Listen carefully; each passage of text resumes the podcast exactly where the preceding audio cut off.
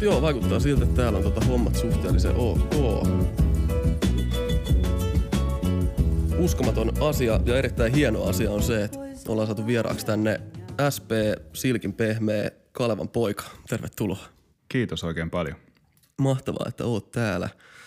Miten tota, äijä on vahvasti Tampereelle identifioitunut herrasmies ja tota, Helsingissä nykyään majailet. Miten tota, ootko kotiutunut Helsinkiin? No ensinnäkin äh, pakko ehkä korjata sen verran, että en itse koe olevani vahvasti Tampereelle identifioitunut, ehkä joskus menneisyydessä. Mutta öö, joo, siis mitä kotiutumiseen tulee, niin ihan, ihan hyvin, että tota, on, on löytynyt, löytynyt täältä, täältä porukat ja piirit ja tunsin tietysti täältä väkeä aikaisemminkin, mutta mikä oli yllättävää oli oikeastaan se, että aluksi kun mä muutin tänne, niin vaikka mä tunsin täältä porukkaa, niin, niin sitten oli kuitenkin ehkä vähän silleen, että ei ollut sellaista samanlaista päivittäistä rutiinia, että näkisi jengiä usein, niin mitä oli Tampereella asuessa. Totta kai siis, että semmoisten niin rutiinien ää, kehittyminen kestää aikansa. Ja pakko sanoa, että siinä aluksi oli vähän se, että mitä hittoa, että onko mä oikeasti, onko mä oikeasti vähän yksinäinen täällä stadissa. Mutta ei, se oli sitten vaan siitä, että ei ollut oikein ehkä vielä, vielä niin kuin loksahtanut se elämäntapa ihan paikalleen. Mutta sitten sanotaan, että vuoden jälkeen täällä näin, niin sitten se rupesi olemaan jo ihan, ihan ok, että tällä hetkellä oikeinkin hyvin. Joo. Mm, tänään puhutaan varmasti monestakin asiasta. Erittäin mielenkiintoista olisi kuulla, miten hip-hop-musiikki, räppimeiningit on tullut sun elämään. Ää, miten sun oma ura artistina, musiikin tekijänä on lähtenyt liikenteeseen. Mm, me tiedetään myös, että sä oot väitellyt filosofian tohtoriksi ja opetat filosofiaa. Se on erittäin mielenkiintoinen asia myös. Ja, ja myös viime aikoina oot julkaissut aika paljon uutta musaa. Ja ymmärtääkseni sitä on tulossa lisääkin. Puhutaan ehdottomasti siitä musiikin tekemisestä ja fiiliksistä sen takana. Mutta tota, jos palataan ajassa taaksepäin, niin kerro vähän havaintoja ja muistoja Tampereelta 90-luvun lopulta, 2000-luvun alkupuolelta. Tai kysytäänpä mieluummin näin päin. Millaisen nuoruuden sä oot Tampereella elänyt ja siihen voit ehkä jatkaa, että missä kohtaa räppi on sitten niinku ilmaantunut jotenkin siihen kuvioon? No mun nuoruutta leimas tosi paljon se 90-luvun lama. Et se on oikeastaan se, mikä tulee heti ekana mieleen ja se oli jo, mulle ainakin ja monelle mun friendille jonkinlainen sellainen sukupolvikokemus. Et se iski just siinä, kun mä, mä menin tota ala-asteelta yläasteelle – ja se oli siis ihan, ihan käsittämätön varsinkin sen ikäiselle, kun ei, ei, niin, ei silleen ymmärtänyt sitä. Ymmärsi vain, että kellään ei ole duuni ja kellään ei ole fyrkkaa ja yhtäkkiä niin kuin pankit katoo katukuvasta ja erikoisliikkeet menee konkurssiin ja kaikki, kellään ei ole fyrkkaa. Kaikki on ihan, ihan surkeita. Koulussa ei ole kirjoja ja – ja vessapaperia ei ole kouluissa, kaikkea kyniä ja tuolla. Siis ihan semmoista, niin kun oli tottunut sitten taas 80-luvulla, kun meni 85 kouluun, niin oli tottunut siihen, että siellä tuli aina uudet väriliidut ja kynät ja kaikkea sai lisää yhtäkkiä, niitä ei saanutkaan. No, mutta se oli niin kuin tavallaan se, mikä leimasi sitä, sitä nuoruutta. Sellainen äh, tietty ni, niukkuus ja se niukkuuspuhe myös äh, Tampereella, mutta että tavallaan ehkä vaikea sanoa, että millaista se nuoruus nyt varmaan aika lailla samanlaista kuin muillakin, mutta siihen aikaan, kun ei ollut mitään nettiä eikä, eikä kovin montaa televisiokanavaakaan, niin olihan se aika semmoista, että Tampere oli kuitenkin aika eristynyt pikkukylä ja että sitä hengattiin jossain mä oon ennenkin sanonut tämän, mutta et, et, et jotenkin semmoinen näkymä, mikä leimaa ja kertoo jotain mun nuoruudesta, oli se, että me hengattiin niinku juuri siihen lamaan valmistuneessa Tullintorin pikkuostoskeskuksessa, jossa ei ollut paljon mitään, koska ei kukaan, ei kukaan voinut myydä mitään. Kaikki liiketilat oli melkein tyhjänä ja sitten me vaan hengattiin siellä ja sitten välillä joku S tuli kuumottaan siihen, että mitä jätkät painukaa helvettiin täältä. Et, et se se niinku toi jotenkin kuvaa sitä, että millaista se oli silloin. Mutta ei sitä niinku ymmärtänyt, ei, ei sitä niinku silloin ajatellut, että tämä on jotenkin tosi kurjaa. Oli ne frendit ja, ja sitten se hip-hoppi tuli just kuvioihin, kun sitä, sitä kysyit, niin se tuli just siinä yläasteella. Totta kai siis mä tutustuin räppiin joskus jo alaasteen puolella. Öö, jonkun kaverin isoveljellä oli Beastie Boysia kasetilla ja LL Cool J, mä muistan Walking with a Panther. Mä oikeasti kuulin sen levy varmaan siis siinä vuonna, kun se ilmestyi. Hmm. Ja mikä oli siis siihen aikaan tietysti silleen, että okei, aika siistiä. Eihän sitten mitään tajunnut periaatteessa. Public Enemy tuli jo ala-asteella. Ei sitäkään nyt juuri mitään tajunnut silloin. Niin oliko toi jotenkin kuitenkin noin nuorena tavallaan on tullut noin ekat, ekat räppifiilistelyt, niin onko se tuntunut vähän siltä, että se on kuitenkin aina ollut? Vai muistatko jotenkin se hetken, että okei, tämä on niinku ihan uutta juttu, että tämmöistähän mä en olekaan kuullut? Mm, joo, mä, joo, mä muistan sen siis sen jutun, että, että, että kun mun silloinen luokkakaveri ala sanoi, että joo, että ää, mit, mitähän se koski, onko se Beastie Boys, että se on sellaista niinku räppiä ja sitä että mitä on räppi, niin, niin sit se vaan sanoi, sano, Katajisto Vesa sanoi silloin, että no se on semmoista, missä huudetaan aika paljon. Mutta et, et tavallaan sitten sit, sit se, että milloin se muuttui semmoiseksi, että sitä räpistä tuli se juttu, niin se oli oikeastaan siinä kasiluokan, ysiluokan välissä, kun jotenkin se identiteetti tuli semmoiseksi, että, että nyt mä oon niinku oikeasti hip-hoppari. Ja, ja sitten kun Tampereella oli just silloin tosi siis supervahvat ne, ne semmoiset jakolinjat, niin kuin ehkä muuallakin, että oli hip-hopparit, rockarit ja skinit. Et, et siinä oli oikeastaan tämmöinen niinku setappi siinä koko hommassa. Ja tämä niinku määritteli mulle sen, että okei, tämä mun kaista nyt on tämä ja tämä mun, mun ja mun friendien kaista on tämä hip-hop. Mutta eihän siinä ollut mitään muuta kuin se, että meillä oli leveät housut ja me sutattiin seiniä ja sitten tota noin, niin kuunneltiin sitä räppiä, mitä nyt sattuu olee ja vihattiin skinejä ja oltiin antirasisteja. Öö, se oli siis tosi pinnallista. Hmm. Mitä, mitä kautta tämä kuvasto sitten tavallaan tuli teille, että et mistä se aukesi se maailma, että tätä, tätä niinku hopparit tekee tai että tämä jotenkin kuuluu tähän musatyyliin tai? Toi on niinku superhyvä kysymys. Mä en oikeastaan tiedä. Mm, mä voisin ehkä kuvitella, että se tuli vaan siitä, että jossain kaupungilla – keskustassa niin näki jengiä, joka oli pukeutunut sillain, että oli sellaiset superleveät farkut. Ne oli joko semmoiset liian isot tai sitten ne oli sellaiset Micmacin superleveät farkut. Ja sitten tota, esimerkiksi semmoinen flanellipaita hupparin päällä. Siinä oli se kerrospukeutuminen, oli siihen aikaan se juttu ja kaikkea tällaista. Niin kuin. Ja sitten se niin kuin vaan tajusi, että noi, toi on niin kuin se juttu. Tol. Ja en mä tiedä, mistä se taas niille oli tullut, ehkä joltain vähän vanhemmilta – tyypeiltä. Ei sitä kukaan sille oikeastaan niin kuin doktriininomaisesti ikinä sanonut, että tämä on se, miten hiphopparit pukeutuu. Ja mitenkä se voisi olla, koska ei ollut mitään paikkaa, ei ollut mitään käsikirjaa silloin, mistä olisi voinut katsoa, että kuinka hiphoppari pukeutuu. Se vaan niin kuin tuli silleen, että noit isoi, liian isoja housuja löytötavaratalosta, siis sellaisia erilaisia niin kuin kangas – housuja tai, tai kitymarketista semmoisia niin isoja farkkuja tai tällaisia. Ja sitten tietysti joistain muutamista musiikkivideoista, mitä sattuu ehkä näkeen. Siis joillain kavereilla näkyy MTV jo silloin.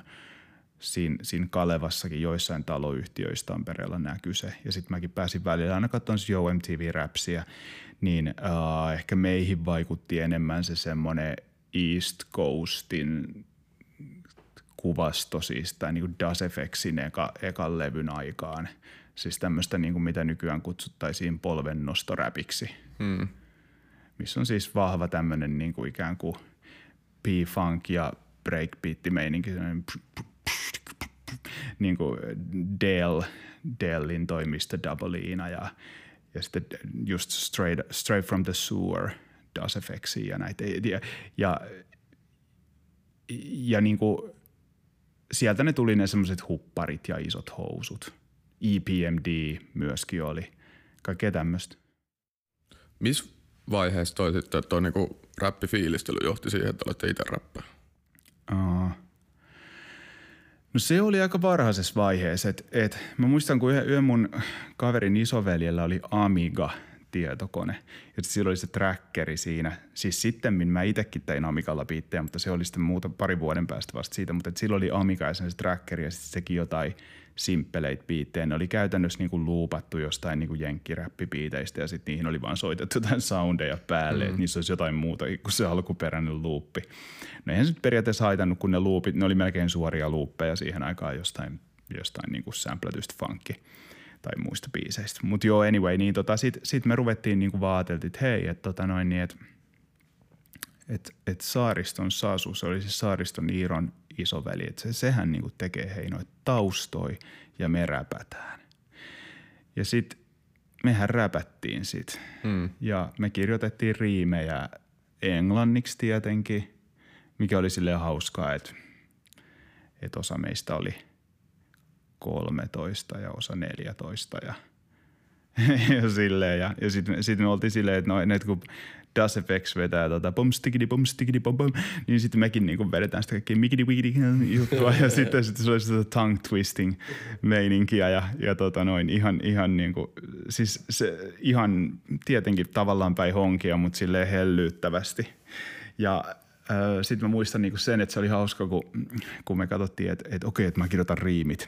ja sitten sit ei ollut mitään hajua tahdeista.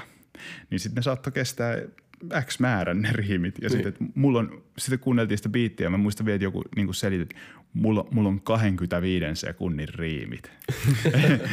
ja sitten saattoi vaan niin kuin esimerkiksi loppua sillä kesken tahdin mm. ja sille ihan missä tahansa. Ja sitten niihin kohtiin vaan tehtiin kaikkia random breikkejä. Mutta siis me vietiin tämä niin pitkälle, että me tehtiin kuusi vai seitsemän biisiä ja sitten me na, mentiin siis, kun siihen aikaan ei tietenkään ollut mitään kotistudioita, niin me mentiin sitten tuonne Tampereen ja Ylöjärven rajalle semmoiseen pieneen studioon, missä itse asiassa oli joku ihan merkittävät rockibänditkin äänittänyt. Mä en vaan muista sen studion nimeä, mutta anyway. Niin, niin mentiin sinne, maksettiin studioajasta ja tehtiin semmoinen kassu. Ja se oli Ta Rappas, niin kuin The Rappers. ja, ja tota, se kassu, jos mulla olisi vielä, niin se olisi kova, mutta kun mutta kun ei ole. Ja me myytiin sitä kassua ja me, me tehtiin sitä varmaan, olisiko ollut sata kappaletta tai jotain. Ja me myytiin sitä se kaikki. Ja meidän esikuva siinä oli tietenkin Nuera, joka 92 oli julkaissut sen ekan kassun, missä on se lehmä siinä kannessa, missä on, on the CBD tip ja I got the feeling. Siis sehän on ihan klassikko. Mm. Ja sitten me, me oltiin se, että me tehdään tämä sama juttu ja mehän tehtiin. Ja mä voisin, voisin kuvitella, että jäbät on ollut aika haipeis. Sata kasettia liikenteeseen, kova meininki. Joo, kyllä me oltiin siis sille haipeissa ja uh, siis kaikki se, mitä me ei baitattu Nueralta, niin me baitattiin jostain jenkkiräpistä. Niin, kyllä. Uh, mutta oli se aika hienoa, hienoa aikaa sillä lailla, että, että tavallaan se semmoinen into – ei, ei ehkä ole ikinä ollut sellaista intoa kuin silloin. Kyllä. Mm. Miten toisit, mä en tiedä meneekö mä jotenkin asioiden edelle, jos mä kysyn, että miten toi suomeksi räppääminen tai havainnot tämmöisestä suomiräpistä, niin miten ne tuohon sitten ajoittuu? Ei, no ei siihen aikaan ollut mitään ajatustakaan siitä, että niin. et voisi niinku Joo, ei, va- ei varmaan niin kuin sulla tai teillä itselläkään ollut tavallaan mitään pidemmän tähtäimen suunnitelmaa, että mitä tässä nyt tehdään, vaan se oli vaan jotain, mitä tehdään ja that's it. Joo, joo, joo ja siis ei, ei siinä niin kuin, se, sitä on ehkä jopa vaikea nykyään ilmasta, että kuinka mahdoton ajatus oli räpätä suomeksi. Se oli oikeasti ihan mahdoton. Se oli niin kuin siis ympyrän muotoinen neljä. Hmm. Mikä, mikä siinä sitten niinku oli? Oliko se vaan jotenkin, että se, se jotenkin kulttuuri ja meininki ei vaan niinku mitenkään istu suomen kieleen vai kun ei ollut mitään esimerkkiä vai mikä, mikä siinä tavallaan oli se, mikä teki sitten niinku niin mahdottoman ajatuksen? No kyllä se oli enemmänkin se, että oli niitä esimerkkejä, että oli se Raptori ja sitten niin, oli mur- murkulat ja niin, hausmylly – Siis tommosia, jotka oli siis kaikki tällaista niin kuin kainalopiaru. Mm. Niin, että se ei ollut mitenkään uskottavaa tavallaan se meininki. Niin, että me ei mitenkään pidetty sitä silleen, että ei, tai me ei ajateltu, että tämä on ollenkaan sitä samaa, mitä, tämä, mitä me tehdään. Mutta sitten tietysti mä oon alkanut ehkä itse, siis on monestikin sanonut, että Raptori oli esimerkiksi yllättävän hyvää siihen aikaan. Mm. Ja ne saattoi jopa ymmärtää siitä kulttuurista enemmän kuin me – siihen aikaan ja myös pääkköset ja tollaset, niin varsinkin pääkkösillähän oli tota, jolla siis oli tämä eläinrääkkäystä biisi. Joo. Apuun Anja. niin, niin, tota, niin niillähän oli niinku sellaista, vähän niinku sitä heavy tai sellaista rock orientoitu. Niinku, niinku siihen aikaan sitten oli taas niinku just Jenkeissäkin niinku, niinku Run DMC ja Niin. Nää, niin, niin et, et kyllä niillä oli niinku niitä, mutta et siihen aikaan me nähtiin kaikki toi ihan sellaisena, että tämä on jotain ihan muuta. No jos sit miettii tavallaan, jos sä mietit sun uraa nyt ja mistä se on lähtenyt ja mitkä on ollut semmosia avainasioita siihen, mitkä on siivittänyt sut räpin pariin ja suomenkielisen räpin tekemiseen, niin mitä sä näet siellä männä vuosilla, mitkä on ollut semmosia käänteen tekeviä asioita sen suhteen? No siis se mun kääntymykseni tähän suomenkieliseen räppiin, niin se oli oikeastaan, se ei ollut mitenkään semmoinen harkittu asia eikä, eikä siihen ole mitään sellaista yhtä juttua, vaan se oli oikeastaan aika tämmöinen niin sattumanvarainen, vähän random juttu, että siis silloin kun meillä oli toi Kivenkovan, MC Kivenkovan kanssa kontrasti, niin ennen sitä meillä oli semmoinen englanninkielinen bändi kuin Cleva Mob. Ja tota, siinä me tehtiin vielä pelkästään tosiaan englanniksi. Ja siis siinä ne biitit rupesi olla jo ihan ok, siis silleen niin kuin soundi oli ihan skeidaa ja tollain, mutta, et, mutta et niin kuin siistei sample-flippauksia ja ne oli oikeasti ihan, ihan, ihan jees. Ja, ää, mutta me ei ikinä äänitetty mitään. Tarkoitus oli, mutta kun ei ollut mitään vehkeitä, niin sitten me vaan tehtiin niitä, mutta silti keikkailtiin. Missi, toi oli? Tämä oli, öö, tää oli 97, 96, 97. Niin sä oot ollut lukiossa. Mä olin, joo, mä olin lukion lopussa just mm. siellä. Niin, niin tota joo, öö, niin, niin siinä oli siis siinä Clevamaapissa oli tota Iiro, joka oli siis just se, jonka isoveli teki meille niitä että rappers ja sitten siinä oli Totte, eli tota MC Kivenkova kontrastisti sitten minä. Ja sitten me räpättiin enkuksi ja sitten sit jossain vaiheessa vaan Totte oli kirjoitellut, siis se oli aina hyvä kirjoittelen suomeksi. Ja silloin oli näitä tällaisia just multisyllaabeliriimejä niin kuin suomeksi jo oikeasti silloin ennen kuin, ennen kuin oli suomi-räppiä, mm. ennen kuin oli lähtenyt tämä uusi suomi-räpin tulo. Että hän räppäili niitä sitten kännissä ja se niin kuin huomasi, että se oli se juttu vähän niin kuin – Uh, niin sitten sillä oli joku sellainen, sehän lähti niinku siitä, että sitten sillä oli sellaiset niinku ryyppäysriimit semmoiseen menevään biittiin. Weather Report Sample, anteeksi, Weather Report Sample biittiin ja sitten se niinku räppäsi niitä aina ja sitten mä olin se, että no hei, että mä teen tuohon sellaiset läpällä sellaiset riimit, että mä oon niinku sellainen tyyppi, joka ei, sellainen nössö, joka ei ryyppää ja sitten niinku disautan sua ja sitten sä taas disautat mua ja sitten mm-hmm. tiedätkö, mennään sitä back and forth.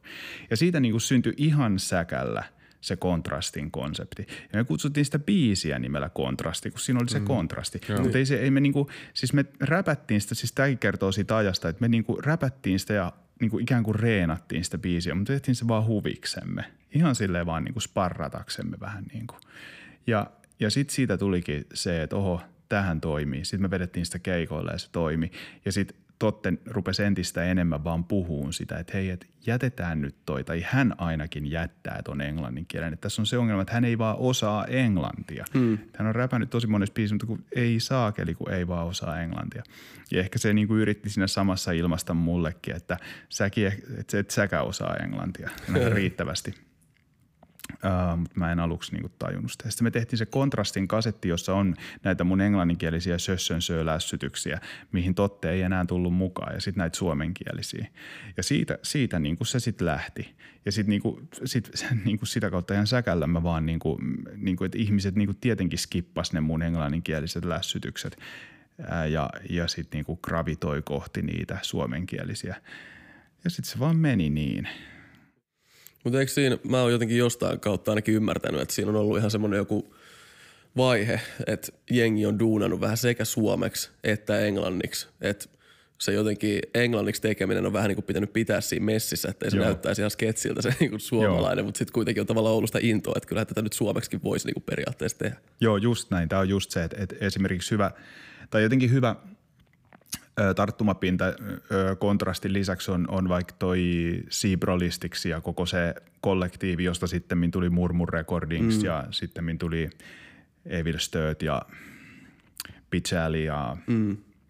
RPK ja mm. nämä. Niin kuin, me, me tunnettiin ne ja silloin oli, oli ihan, ihan niin kuin väleis niiden kanssa ja oltiin yhteyksissä ja niillä oli just tämä, että osa niistä halusi räppää enemmän englanniksi ja sitten osa taas veti suomeksi. Sit jos kuuntelee vaikka jotain Seabrolistiksen juttuja sieltä, just sieltä siinä, siinä niin kuin suomi hiphopin nousuvaiheessa, vaikka se nollapiste, niin siinä on näitä englanninkielisiä biisejä ja sitten on suomenkielisiä. Ja niillähän se liittyi siihen, että niillä oli yhteyksiä sinne niin kuin länsirannikon UG-piireihin – jota mäkin dikkailin just sitä kamaa tosi paljon silloin niin kuin ihan sillä fanaattisesti. Kyllä. Miten, mm, Tämä on tämmöistä niinku storia, mitä on itse vaan kuullut monesta eri suunnasta, kun ei ole siellä tapahtumien keskiössä ollut. On ollut myös sen verran nuori lapsi vielä, ettei niinku oikein ole tajunnut näitä asioita. Et miten toi Fintelligenssin meininki sitten siihen niinku 2000-luvun alkuun, niin miten se näyttäytyi niinku teille sinne Tampereelle esimerkiksi? No siitä pidettiin niissä piireissä, missä mä pyörin, niin vähän semmoisena ehkä juntti mm. meininkinä, sellaisena vähän niin kuin Janari, sen jäkis, jäkisjätkän räppinä, vaikka mm. ne siis mitään niin kuin jää, jääkiekkoa hehkuttanut, mutta siis kuitenkin siis semmoisten niin kuin, semmoisten jätkien räppinä, joille mutsi ja faija on ostanut avireksit. niin kyllä. Ei se siis, eikä kellään ollut edes mitään avireksejä siihen aikaan. Tämä on siinä mielessä niin kuin tietysti – tietysti tota noin, niin anakronismi, mutta, mutta joo, siis, siis sitä pidettiin vähän semmoisena niin öyhöttämisenä ja vouhottamisena ja sellaisena ehkä ihan perusteetta. Uh, mutta et, mä muistan jo silloin, kun mä olin Worldwide joskus, me käytiin siis stadissa pippaloissa ja, ja esiintymässäkin sitten kontrastin kanssa tolleen ja niin tota, olisiko se jotain, siis siihen aikaan kun tuli se vapaa tyyli, mm. Se 12-tuumainen Joo. Elalta ja Hoolta, niin tota, mä muistan, että ne tuli myymään sitä mulle. Ja siis mä olin ihan silleen, että no ei, en kyllä. Niin kuin ihan silleen. Ei lähde. Että hell no. Mm. Vaikka olisi ollut siis nyt fyrkkakin, ei se nyt ollut niin kallis. T- totta kai tänä päivänä se vähän kaduttaa. Niin se on yksi harvinaisimmista ja arvokkaimmista suomi, suomalaisista hip-hop-levyistä. Mm. Niin kyllä. Mutta mut tota, et, et tavallaan siis tämä vaan kertoo siitä, että se suhtautuminen oli sellainen, että come on. Että sitten taas jos vaikka jos vaik joku niinku sitä murmurikrevistä olisi tullut myymään mulle jotain kassua, mikä ehkä olisi niinku nauhoitettu jossain kämpillä neliraiturilla, niin mä olisin että joo joo, sit totta kai, että hell yeah. Niin kyllä. Tai ehkä treidannut se jokin mun omaa. Siis tämän tyyppistä. Mutta et, et tavallaan niinku, että et se niinku, että joo, että joku Fintelligence on kyllä tyhmä nimi ja toi vapaa tyyli ja kaikki, että come on. Jotenkin em, se suhtautuminen oli vähän tollasta mulla. Ja sitten kun tuli toi voittamaton, niin sitten me just oltiin silleen, että tämä on niin, niin tällaista, tällaista jotenkin mainstreamia kalastelevaa. Mm vaikka ei se todellakaan ollut. Mm. Siis, että sehän oli ihan niinku kunnon räppi ja ne räppäsi ihan helvetin hyvin paremmin kuin kukaan meistä. Ja, ja se oli tosi hyvin tuotettua ja, ja, ja se paska bängas kunnolla ja kaikkea, mutta mut sitten vaan niin oli silloin niin silleen, että ei, että et, jotenkin vähän underground päissään ja ehkä silleen, että et se ei sovi yhtään, että se on tuommoista niin levyyhtiön vetoista se juttu. Niin, kun toi, toi, toi on just hauska miettiä, että kun ei, ei ole itse ollut silloin noiden niin kuin – tapahtumien keskiössä tai että on ollut just niin nuori, että, että jotenkin mäkin olen Fintelligenssin löytänyt vähän ehkä silleen takapotkulla vasta pari vuotta sen jälkeen, kun se on niin kuin ilmestynyt. Niin mm. tota, että jotenkin miltä se on niin kuin näyttänyt siihen aikaan ja jotenkin siihen niin kuin räppimeininkeihin ja piireihin, että miten sitä on niin kuin silloin katsottu ja otettu vastaan. Niin, niin, niin siis toi Elahan siitä puhui just joku aika sitten siinä dokkarissa, että kun ne ei oikein päässyt täällä stadissakaan niihin tiettyihin piireihin, niin. missä oli sitten taas niin kuin Anonymous ja Didier ja, niin. ja sitten sit nämä just nämä Siibro-yhteyksissä olevat ihmiset ja, ja siis Seles ja eli, eli Davo ja, mm. ja nämä, niin, niin, niin sitten ne niin kuin ikään kuin otti sellaisen vähän niin kuin altavastaajan taistelevan asenteen siihen. Mm. Ja sen kyllä huomasi siitä Fintsujen meiningistä silloin. Niin. Että se on sellaista, että me tullaan ja otetaan nämä, nämä propsit ja nämä rahat ja nämä tiedätkö, soittolistapaikat ja kaikki. Kun kerran näitä ei meille annettu ja kerran meitä ei päästetty sinne sisään. Niin, kova, se, kovaa uhoamista. Niin, se näytti sellaiselta, mutta jotenkin niin kuin nykyään sen ymmärtää silleen, että, että, että kyllähän sen ärsyttää, että kun yrittää ihan, ihan rehellisesti ja hyvillä motiiveilla ja edistääkseen hip-hoppia olla mukana. Ne oli vaan niin, kuin niin erilaisia, ne näyttikin erilaisilta ne tyypit. Niiden vertailukohta oli enemmän ehkä just tuolla Ruotsin hiphopiskenessä ja ehkä jossain mm. Keski-Euroopassa Ranska ja Saksa. Ja sitten kun taas niinku itse oli silleen, että jos niinku joku on niinku superpelle, niin Saksan hiphop siis se on niinku ihan klovni. Siis, siis mä muistan, kun mulla näkyy, meillä näkyy sitten himassa semmoinen semmoinen köyhän miehen MTV, eli Viva, mm. joka oli ihan siis hirveä kanava, mutta siellä tuli sellainen räppiohjelma, missä tuli välillä ihan ok. Siis nyt puhutaan 90-luvun loppupuolesta niin, niin, niin tota, ähm, siellä tuli välillä ihan ok videoita, mutta sitten tuli sitä Saksa-sontaa. Ja sitten muistan, kun mä katsoin sitä, mä nauhoitin sen aina, jotta sais VHSlle niitä – hyviä jenkkivideoita, niin sitten mä olin, ei taas tulee tätä, tätä helvetin saksapaskaa, että der topiun das bo, ja ei jumalista, kun mm-hmm. aina tarvitsee olla jotain pelle, tai helvetin pupuasuja päällä ja kaikkea muuta sellaista. Ei voi olla totta. ja sitten tavallaan se saksaskene ja se Keski-Eurooppa näyttäytyi mulle just tommosena. Ja sitten kun ei ymmärtänyt Ranskaa silloin, niin sitten oli sillä, ei toi Ranskakaan, että joku MC Solar, on ihan hirveätä skebeliä. Niin, niin sitten oli jotenkin ehkä silleen myös, että kun ne niin kuin vähän näytti siltä, en mä sano, että niillä olisi ollut pupuasuja niillä fin, fin, ne niin näytti sellaisilta Keski-Eurooppa- tai ruotsiräppäreiltä, niin, niin, niin sitten ehkä se ulkonäkökin vaikutti. Mm-hmm. Silleen, että et, et, kun, kun me taas niin kuin oltiin jo siihen aikaan tosi niin kuin tietoisia – siitä, että, että niin kuin ei saa näyttää niin kuin liian hip-hopparilta. Niin, aivan. Että se on niin kuin väkkiä ja siis liian semmoiselta, että on niin kuin liikaa Carl Kanai ja, niin. ja kaikkea. Koska niin kuin oli sitten taas siihen aikaan jo se indie-räppipuumi tuolta Jenkeistä, siis Raucus ja, mm. ja kaikki nämä, siis Raucusin johtama tämmöinen niin kuin indie-räppipuumi. Niin sitten tavallaan niin kuin, eikä se estetiikka tuli meille ja myös täällä stadissa sille tietylle piirreille sieltä enemmän. Tämä nyt on niin kuin mun, mun näkemys tästä asiasta. Ja, ja sitten tavallaan niin kuin, ne oli niin erilaisia. Siis mä osaan samaistua tuohon saksaräppi-hommaan. Mä oon ollut saksalaiskoulu sitä ja siis mä en vieläkään pysty kuuntelemaan räppiä saksaksi. En niin kuin, mä en vaan pysty siihen, kun se on ollut niin järkyttävää silloin, kun mä oon ollut nuoren saksalaiskoulussa, mitä jengi on kuunnellut siellä käytävillä. Niin Oliko, se, oliko se jengi siellä sitten niinku ihan haipeissa siitä? Siis, no se menee ehkä niinku muutama vuosi myöhemmin, että siellä on ollut joku Bushido ja tällaiset on ollut niinku isoin nimi silloin ja – ei siis kyllä, ne, kyllä ei ne ollut mikään silleen, että, että jengi olisi oikeasti haipannut niitä. Että kyllä kaikki, niin kuin, se oli ehkä vähän sellainen, että, että jengi salaa kuunteli jossain jotain Bushidoa ja vit, mä en muista mitä muut niitä nimiä oli. Mutta joo, siis osaa samaistua tuohon Kelaan Saksa-räpistä. Mitäs sitten, miten te olette ton Kinoksen kanssa tutustunut tai että oletteko te ollut jotenkin alusta asti since day one samalla tiellä tämän räppihomman vai – missä kohtaa te olette tutustunut? Ei olla, ei olla mitenkään oltu, oltu since day one, että en mä, niin kuin, että en mä pyörinyt niin kuin Kinoksen kanssa silleen nuorena ollenkaan, että me oltiin ihan eri puolilta Tamperetta. Me ollaan samanikäisiä, mutta et me oltiin niin kuin ihan eri puolilta Tamperetta. Ja sitten jotenkin ei, ei ehkä Kalle, Kalle, on, Kalle juuret oli ehkä enemmän niin kuin siellä koripallo – porukoissa ja silleen, kun taas mä en niinku pyörinyt missään urheiluporukoissa. Et, et, et mä niinku, et tunsin ja mäkin tietysti niinku Länsi-Tampereelta porukkaa, niinku just noita Liapon tyyppejä noita.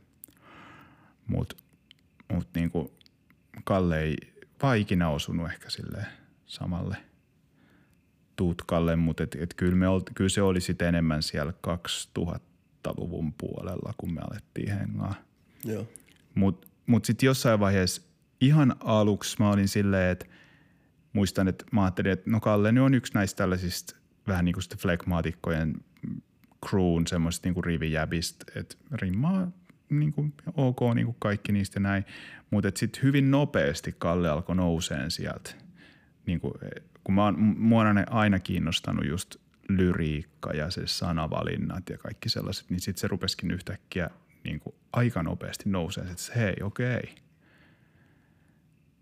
Et mä muistan, kun mä kuulin vaikka sen 2003, no kyllä me silloin jo Kallenkaan tunnettiin, mutta et, mut et, et, et kun se räppäsi vaikka siinä spesialistin siinä siellä päin, mistä mä tuun biisissä, niin se oli vaan niin, ihan silleen niin kuin mind-blowing juttu mulle, että vittu toi on kova verse – Tämä on niin ihan järjettömän kova versio. Mä olin sille katellinen, että niin kuin se tapa, jolla se kertoi siitä lammin päästä ja kaikki ne, ne niin kuin sanavalinnat ja se, kuinka se maalas kuvia semmoisilla niin kuin no, nopeilla, mutta siisteillä pensselivedoilla. Niin sitten siinä kohtaa mä olin ehkä siinä just siinä 2002-2003. Mä olin se, että okei, okay, okei, okay, Kinos is the man. Jos miettii, että et sä siinä vaiheessa sä teit tyyliin jotain fiittejä mm. niin kuin eri artistien kanssa, mutta ja sit muistaakseni oliko se 2005 teit Seren kanssa jonkun levyn? Joo. Joo.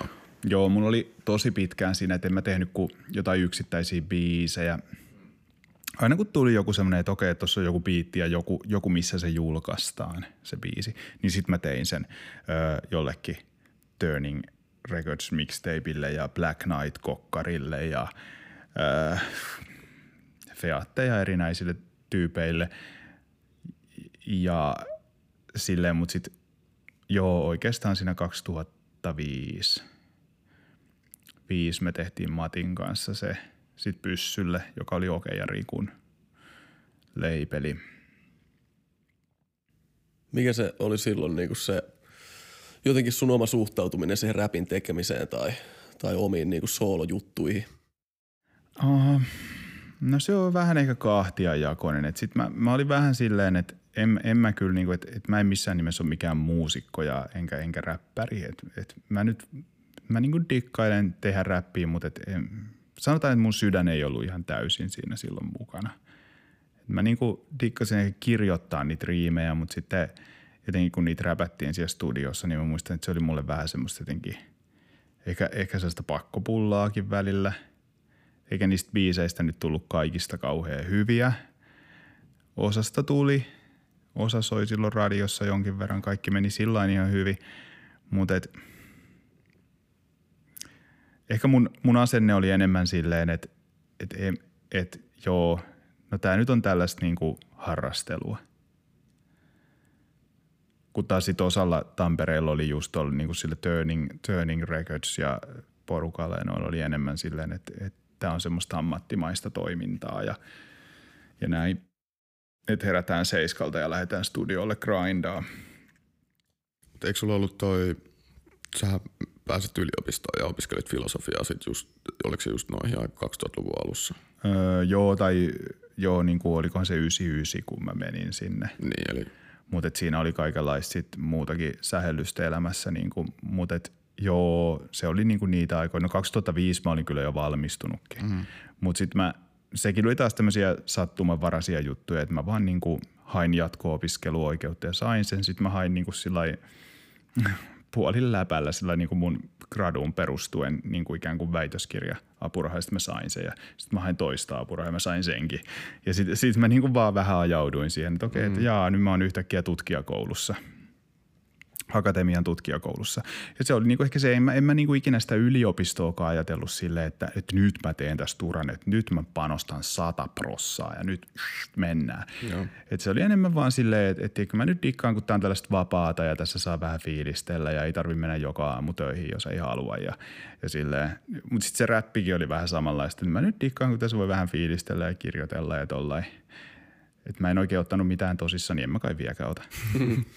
Mutta siis tämä tää on just mielenkiintoinen ajatus ja ehkä vähän semmoinen pihvi, mitä halutaan tänään sun kanssa puidakin, että kun jotenkin tietysti moneen tekemiseen, mutta jotenkin varsinkin räpin tekemiseen ja räppärinä olemiseen liittyy vahvasti sitä semmoista kulttuuria, että just niin kuin – tullaan vähän alta vastaajina ja nyt pitää painaa 110 prossaa, että on tietysti lifestyle-juttuja, niin että nyt mennään, nyt menestytään ja näytetään kaikille, että, niin kuin, että me ollaan ne, jotka on tuolla listoilla. Ja niin kuin, että, se, että se on niin kuin, se on hirveä semmoinen niin jotenkin iso, iso niin kuin meininki, mikä siinä on. Että aika harvoin kuulee, ehkä nykyään vähän enemmän, mutta jotain muutamia vuosia sitten, niin aika harvoin on kuullut julkisuudessa, että räppärit olisi silleen, että no joo, nyt mä vähän silleen harrastan räppäämistä, että mä vähän räppäilen tossa, että se, se ei, niinku, se ei tiedä, että se niinku sovi yhtään siihen kulttuuriin, mutta jotenkin mitä, mitä säkin puhut, niin sulla se on ehkä niinku jotenkin ollut semmoista vähän sen, että, että no mä nyt räppäilen, koska se on hauskaa, mutta ei ole semmoista niin kuin jotenkin suurempaa viisivuotista tai kymmenenvuotista suunnitelmaa ollut sen tiimoilta, että miten tota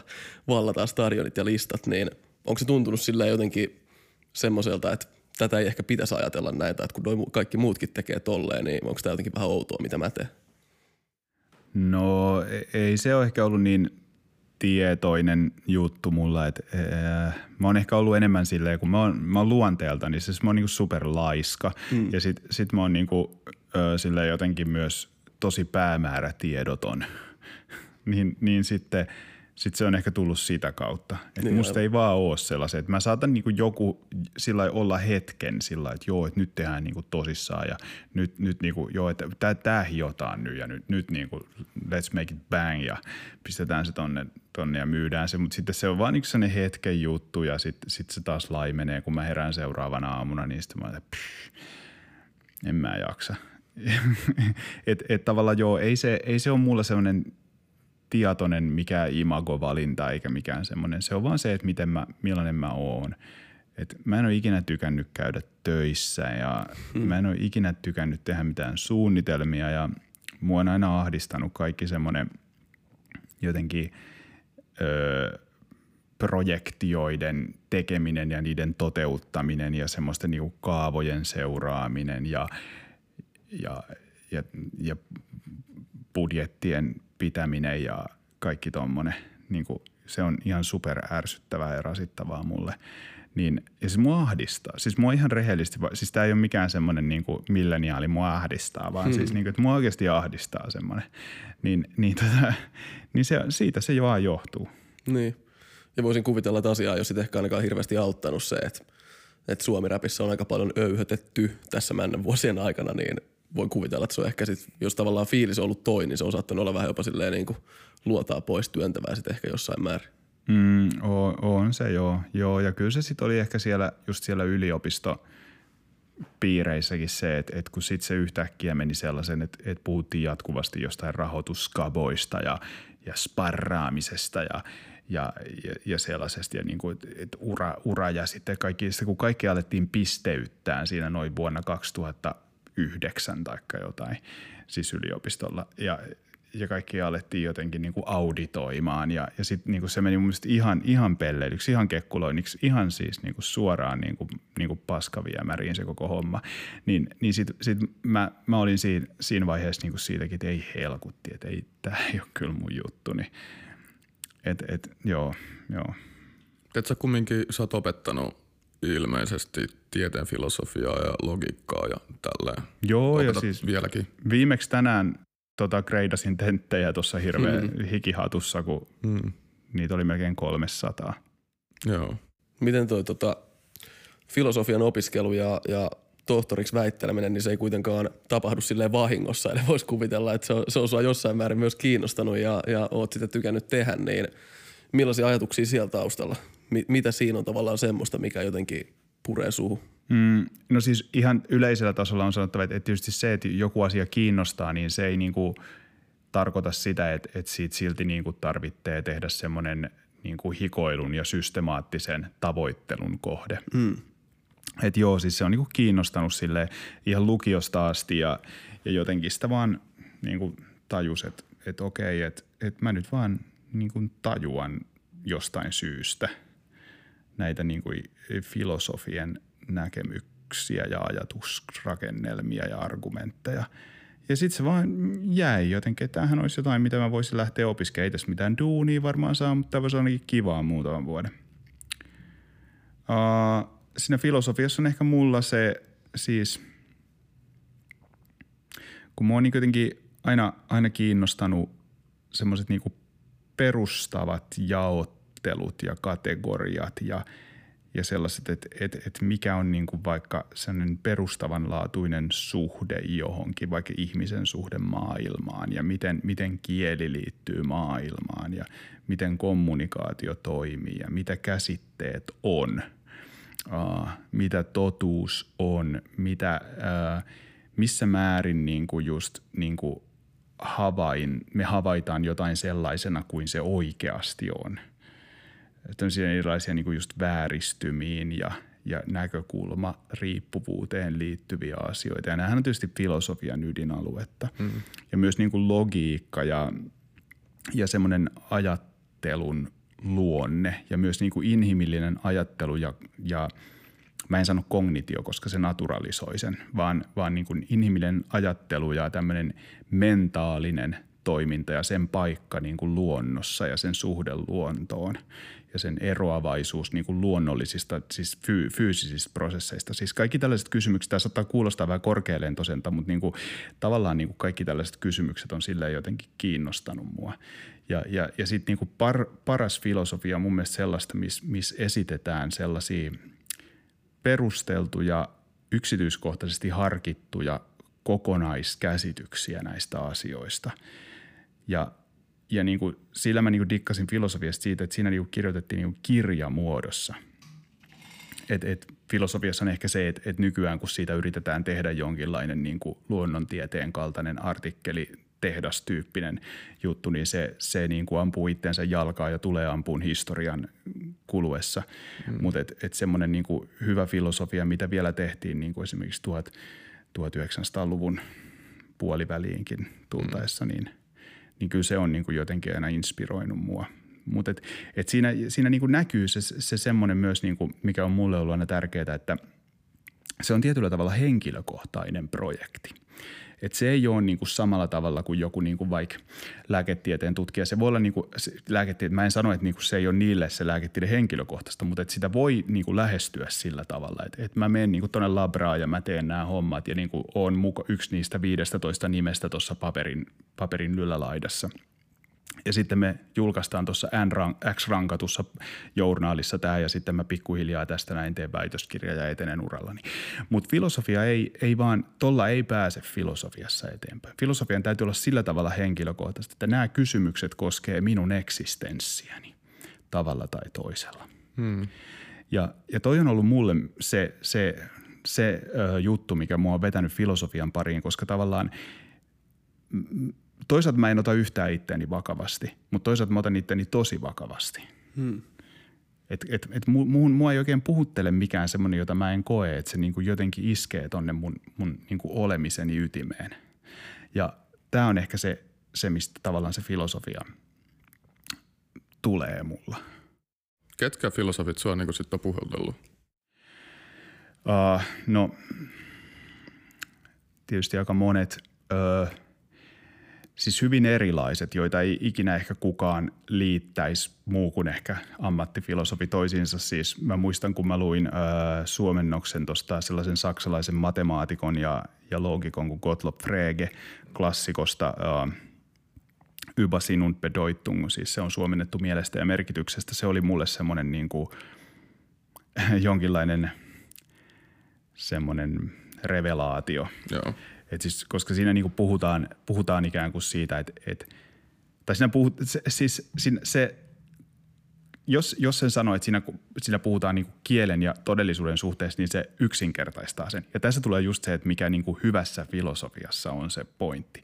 Siinä ei puhuta pelkästään tuollaisesta rajatusta jutusta, vaan oikeastaan siellä samalla puhutaan maailman rakenteesta, ajattelun rakenteesta, maailma ja ajattelun yhteensopivuudesta ja kaikesta tällaisesta. Ja niin kuin, niin kuin se oli mulle se Gottlob Frege, äh, Wittgenstein ehdottomasti, siis myöhempi Wittgenstein, äh, sitten taas ihan toisen, toisen tyyppistä, niin kuin jos puhutaan näistä isoista hahmoista, uh, Martin Heideggerin uh, Sein und Zeit oli, oli todella iso juttu mulle. Ja mä tiedän, että Heidegger oli natsipuolueen jäsen ja näin, mutta et, tota, ja et, mut et, mut et mä silti katson, että myös se, se myöhempi filosofia siis on, on tietyllä tapaa erittäin jotenkin kiinnostavaa ja antoisaa. Uh, sitten tietysti taas ihan analyyttiseltä puolelta Willard Van Omen Quine – Öö, sitten näitä Donald Davidson tietysti, uh, Bob Brandom. Uh, on näitä tällaisia tosi, tosi isoja ja tunnettuja, mm. tunnettuja nimiä. Mm, mutta kumminkin siis silleen, no ei nyt ehkä tuoreita, mutta siis kumminkin sille viimeisen parisadan vuoden aikana eläneet. Että Joo. Ei mennä tuonne niin kuin empirismin niin kuin, alkuaikoihin. Niin. Joo, siis mä en ole varmaan ikinä lukenut muuta kuin otteita, siis esimerkiksi uh, Locke ja Hume ja Joo. Barclayn uh, näistä alkuteoksista. Hmm. Et en, en, mä jotenkin, mä en taas ihan, ihan niin vanhaa jaksa silleen niin kuin lukea alkuteoksina. Se niin kuin kiinnostaa mua lähinnä niin kuin historiallisena joo. juttuna, mutta et, et, et joo, ehkä se lähtee tuosta tosta 1800-luvun puolivälin jälkeen Joo. jälkeen niin kuin siinä modernin logiikan nousu siellä vuosisadan vaihteessa, se merkkasi tosi paljon. Et esimerkiksi mun on vaikea olla kiinnostunut vaikka ja lukea Aristotelesta, koska mun on vaikea niin kuin ymmärtää sitä. Hmm. Vaikka mä siis jopa, jopa niin kuin joskus aikaan osasin niin kuin sitä kreik, niin kuin klassista kreikkaakin ja, ja, ja muistan, että mä niin kuin tavasin niitä niin kuin sitä kautta. Mutta en, en, mä- en mä niin kuin jotenkin silti. Että sitten taas joku noin Platonit ja noin, ne on niin kirjallisia, että se on sitten taas erilaista. Niin, aivan. Hmm. O, mitä sä oot sit niinku itse tutkinut vai oot sä sillä tehnyt hirveästi omaa tutkimusta? No joo, oon. mä siis, ö, mun väikkäri ö, koski modaalilogiikan perusteita, eli tällaisen niin kuin, mitä sanotaan, ei-ekstensionaalinen logiikka, eli siis sellainen, missä, missä totuusarvo ei riipu pelkästään termien viittauskohteista mm. ja, ja lauseen rakenteesta. Ja tota, siis tällaiset ilmaisut, kun, kun välttämättä mahdollisesti on luvallista ää, ää, tai tällaista. Okay. Ja tota, niin sellaisten niin kuin kontekstien logiikkaa ja semmoisia tiettyjä argumentteja, mitkä liittyy niihin. Mutta siinä väitöskirjassakin mä menin silleen niin kuin, ja yritin yhdistää niin kuin ne argumentit niin kuin kysymykseen siitä, että, että millaisia oliot, siis objektit ovat ja miten ne liittyvät meidän ajatteluumme ja käsitteellistämiseemme ja meidän teorioihimme. Ja, ja, ja siinä oli jopa tämmöinen, siinä mun väitöskirjassa on vähän, vähän kaikuja jostain niin kuin ikään kuin Kant, Kant-tyyppisestä asetelmasta, okay. vaikkei se ole siis, siinä ei niin kuin transcendentaalifilosofiaa ei sinänsä käsitellä. Et, et tää, täällä, et, ja ja sit, sitten min mä oon just käsitellyt viittaussuhdetta, sen tällaisia niin kuin tietoteoreettisia taustoja ja, ja ehtoja. Aa, sitten on myös julkaissut ihan niin kuin mitä voidaan kutsua metafysiikaksi, missä niin kuin tarkastellaan niin kuin todellisuuden yleisintä kategorian rakennetta, niin to, sellaisia papereita myös. Öö, sitten jotain ihan tällaisia niin kuin filosofeja koskevia juttuja, Quinias, Peter Strawson ja öö, kaikkea ton, ton tyyppistä. Okei. Okay. Miten se on sitten, sä oot kumminkin opettanut paljon, niin sä, onko sulla mitään pedagogista opintotaustaa vai? Ei. Mut Ei. opettaminen on kumminkin aika paljon esiintymistä ja sitten sä oot myös räppäri ja sä oot myös ollut opettamassa, niin miten noin niin kuin sitoutuu toisiinsa? Mm. No kyllä mulle on siis kollegat ja opiskelijat sanonut, että sen näkee, että mä oon räppäri siitä, että, että miten mä opetan. Mm. Että, että mulla on semmoinen tietty, niin kuin, että, että mä oon aika energinen, mutta e, no ehkä se on just siitä, että se esiintyminen ei, ei tuota vaikeuksia ja mä sen takia tykkään opettaa. Mm. Ja opetan siis edelleen niin kuin useamman kurssin vuodessa. Joo.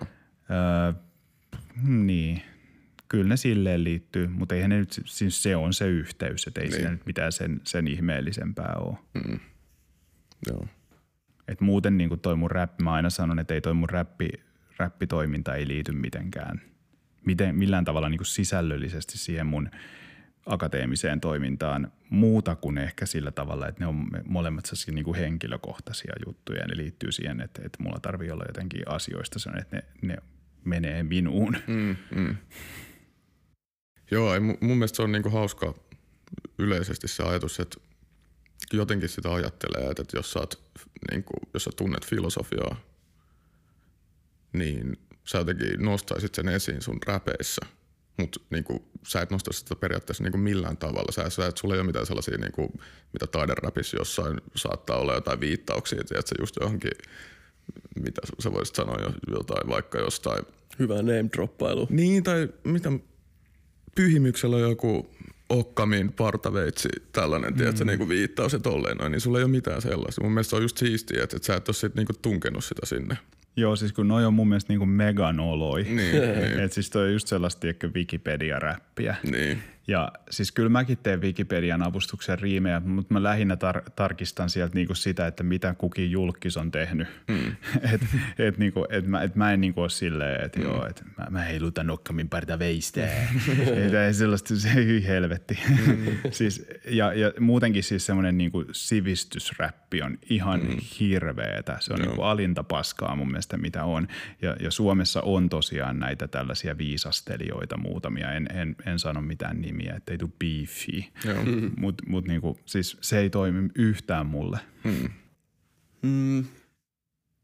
Mä mietin tota, niin, no vois ottaa puheeksi sen, että mä voin kertoa tämmöisen omakohtaisen kokemuksen ja sitten mä kysyn SP sulta, että miten niinku, miten tää tuntuu sun, sun mielessä, mutta siis mä oon itse joskus teininä alkanut duunailee musaa ja räppiä ja, ja kirjoitellut biisejä ja tehnyt jotain keikkoja ja sitä kesti niinku tonne johonkin vähän päälle 20 asti. Hmm. Ja sit mä huomasin, että mä menin ihan täysin siihen vipuun, että mä oon alkanut fiilistelemään musaa joskus tosi nuorena ja sit niinku varsinkin teini-ikäisenä toi räppi hittasi isosti ja sit niinku siitä eteenpäin. Sitten mä kävin Kaustisella musiikkilukiossa, missä oli taas tosi tämmönen niinku haaremihousu ja rastahenkinen meininki niinku musaa. ja, ja kasvoin niinku siihen ympäristöön, että kaikki kaupallinen on paskaa ja kaikki muu on siistiä. Ja si- sillä niin kuin fiiliksellä itsekin sitä musaa tein.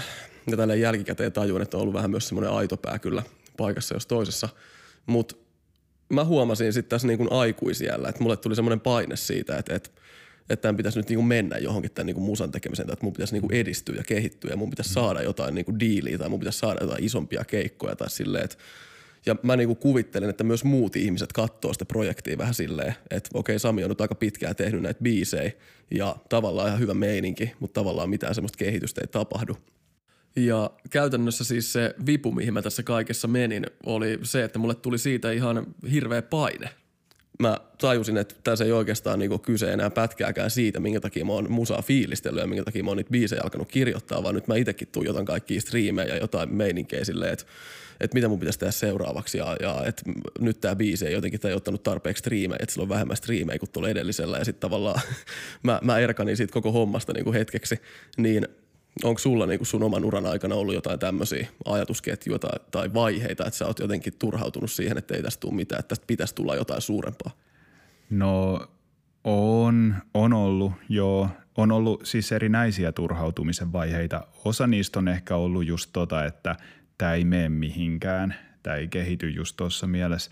Ja osa on sitten taas ollut sillä, että tämä on vaan niinku ihan paskaa ja siis ihan muuten vaan. Ja että niitä tuollaisia vaiheita on niinku tosi, tosi paljon. Viimeksi oli varmaan joku kuukausi sitten.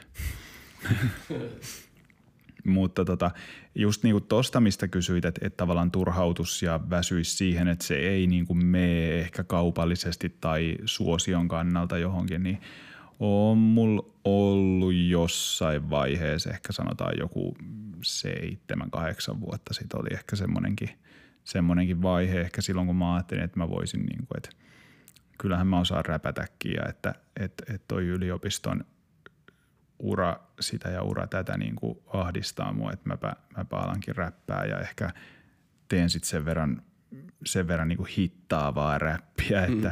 Että, se niin kuin ainakin jo, jonkin verran niin kuin myy ja saa jotain keikkoja, että saa vähän elantoa siitä. Ja sitten se meni kyllä niin päin helvettiin se homma, kun voi mennä. Mutta mä voin, siis se oli myös siis sellainen vaihe elämässä, mä en ole ikinä voinut niin huonosti kuin silloin. Ihan monestakin syystä.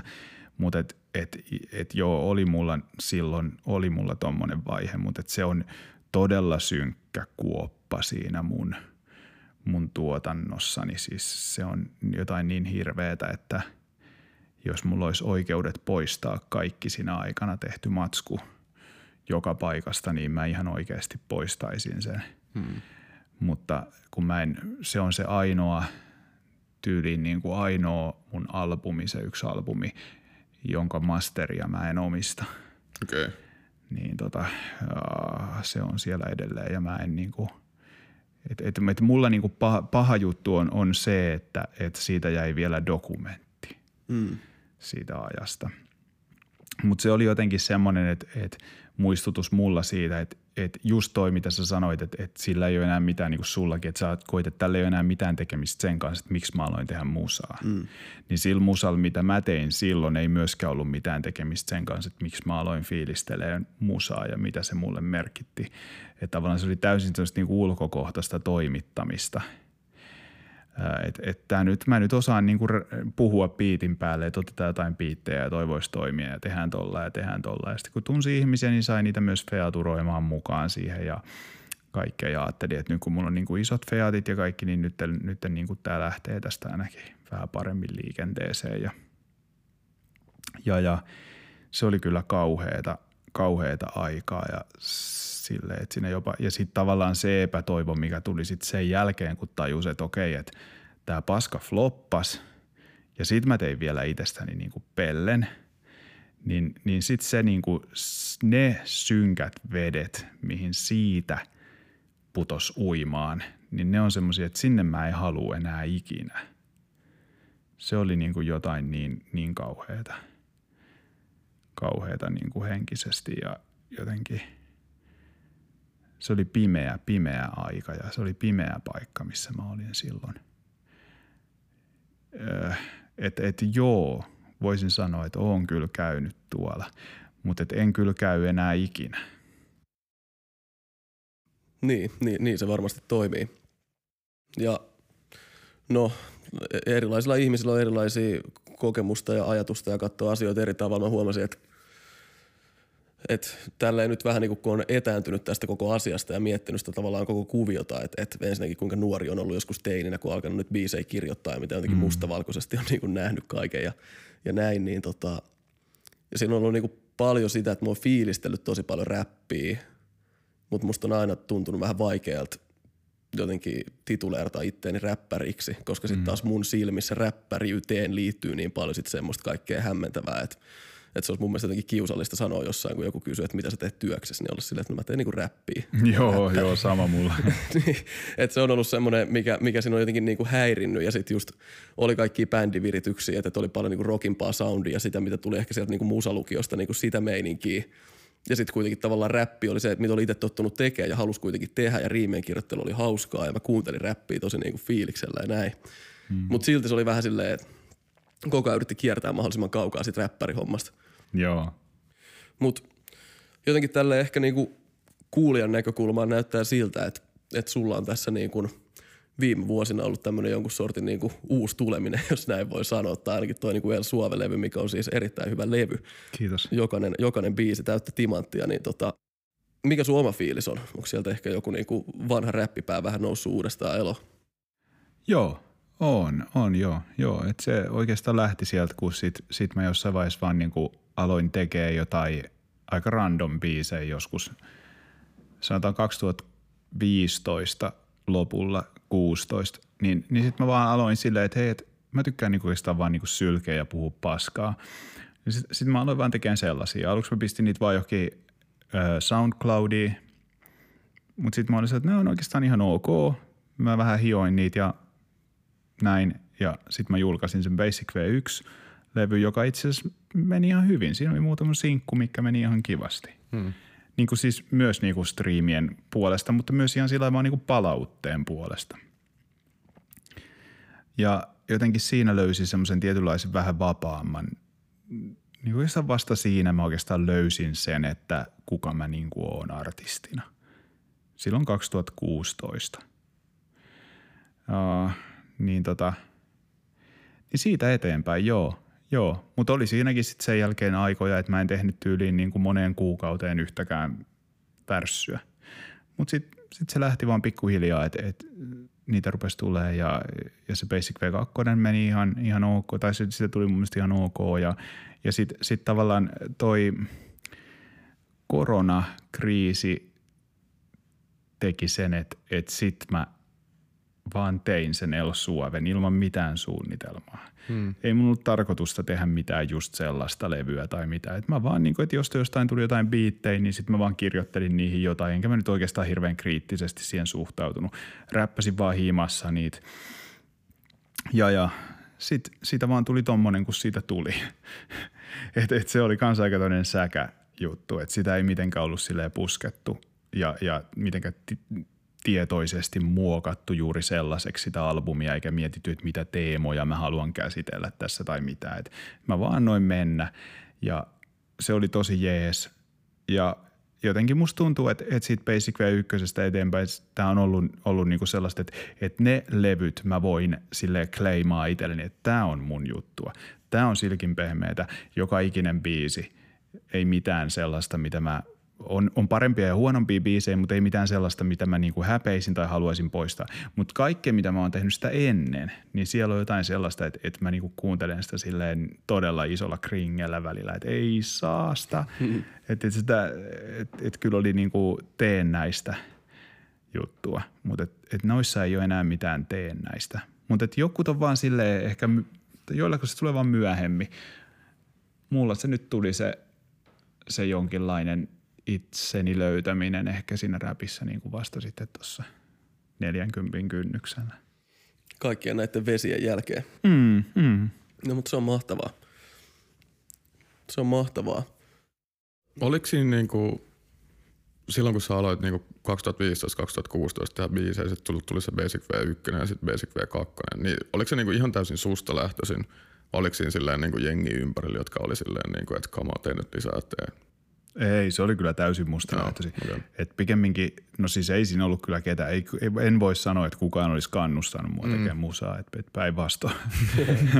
et, et se oli enemmänkin niin kuin vaan silleen, silleen että et, et mä olisin oikeasti todella helposti lipunut siitä pois koko jutusta. Ihan mm. todella helposti. Se oli ihan siis hiuskarvan varassa. Mutta Mulla oli silloin sellainen työhuone vähän aikaa tuolla Tampereen Cosmic Studiolla, missä on tehty siis tosi paljon kaikkia suomalaisia räppilevyjä, Palefacein Paleontologist ja tollasia, tai ainakin sitä on osittain tehty siellä ja Eskimoa ja Flegmaatikko ja kaikkea niin, no anyway. Niin sitten siellä oli toi Markus Seppä myös, joka sitten tavallaan ehkä, se oli siinä mielessä tärkeä, että, että se niinku oli se tyyppi, joka antoi mulle muutamasta biisistä silleen palautetta.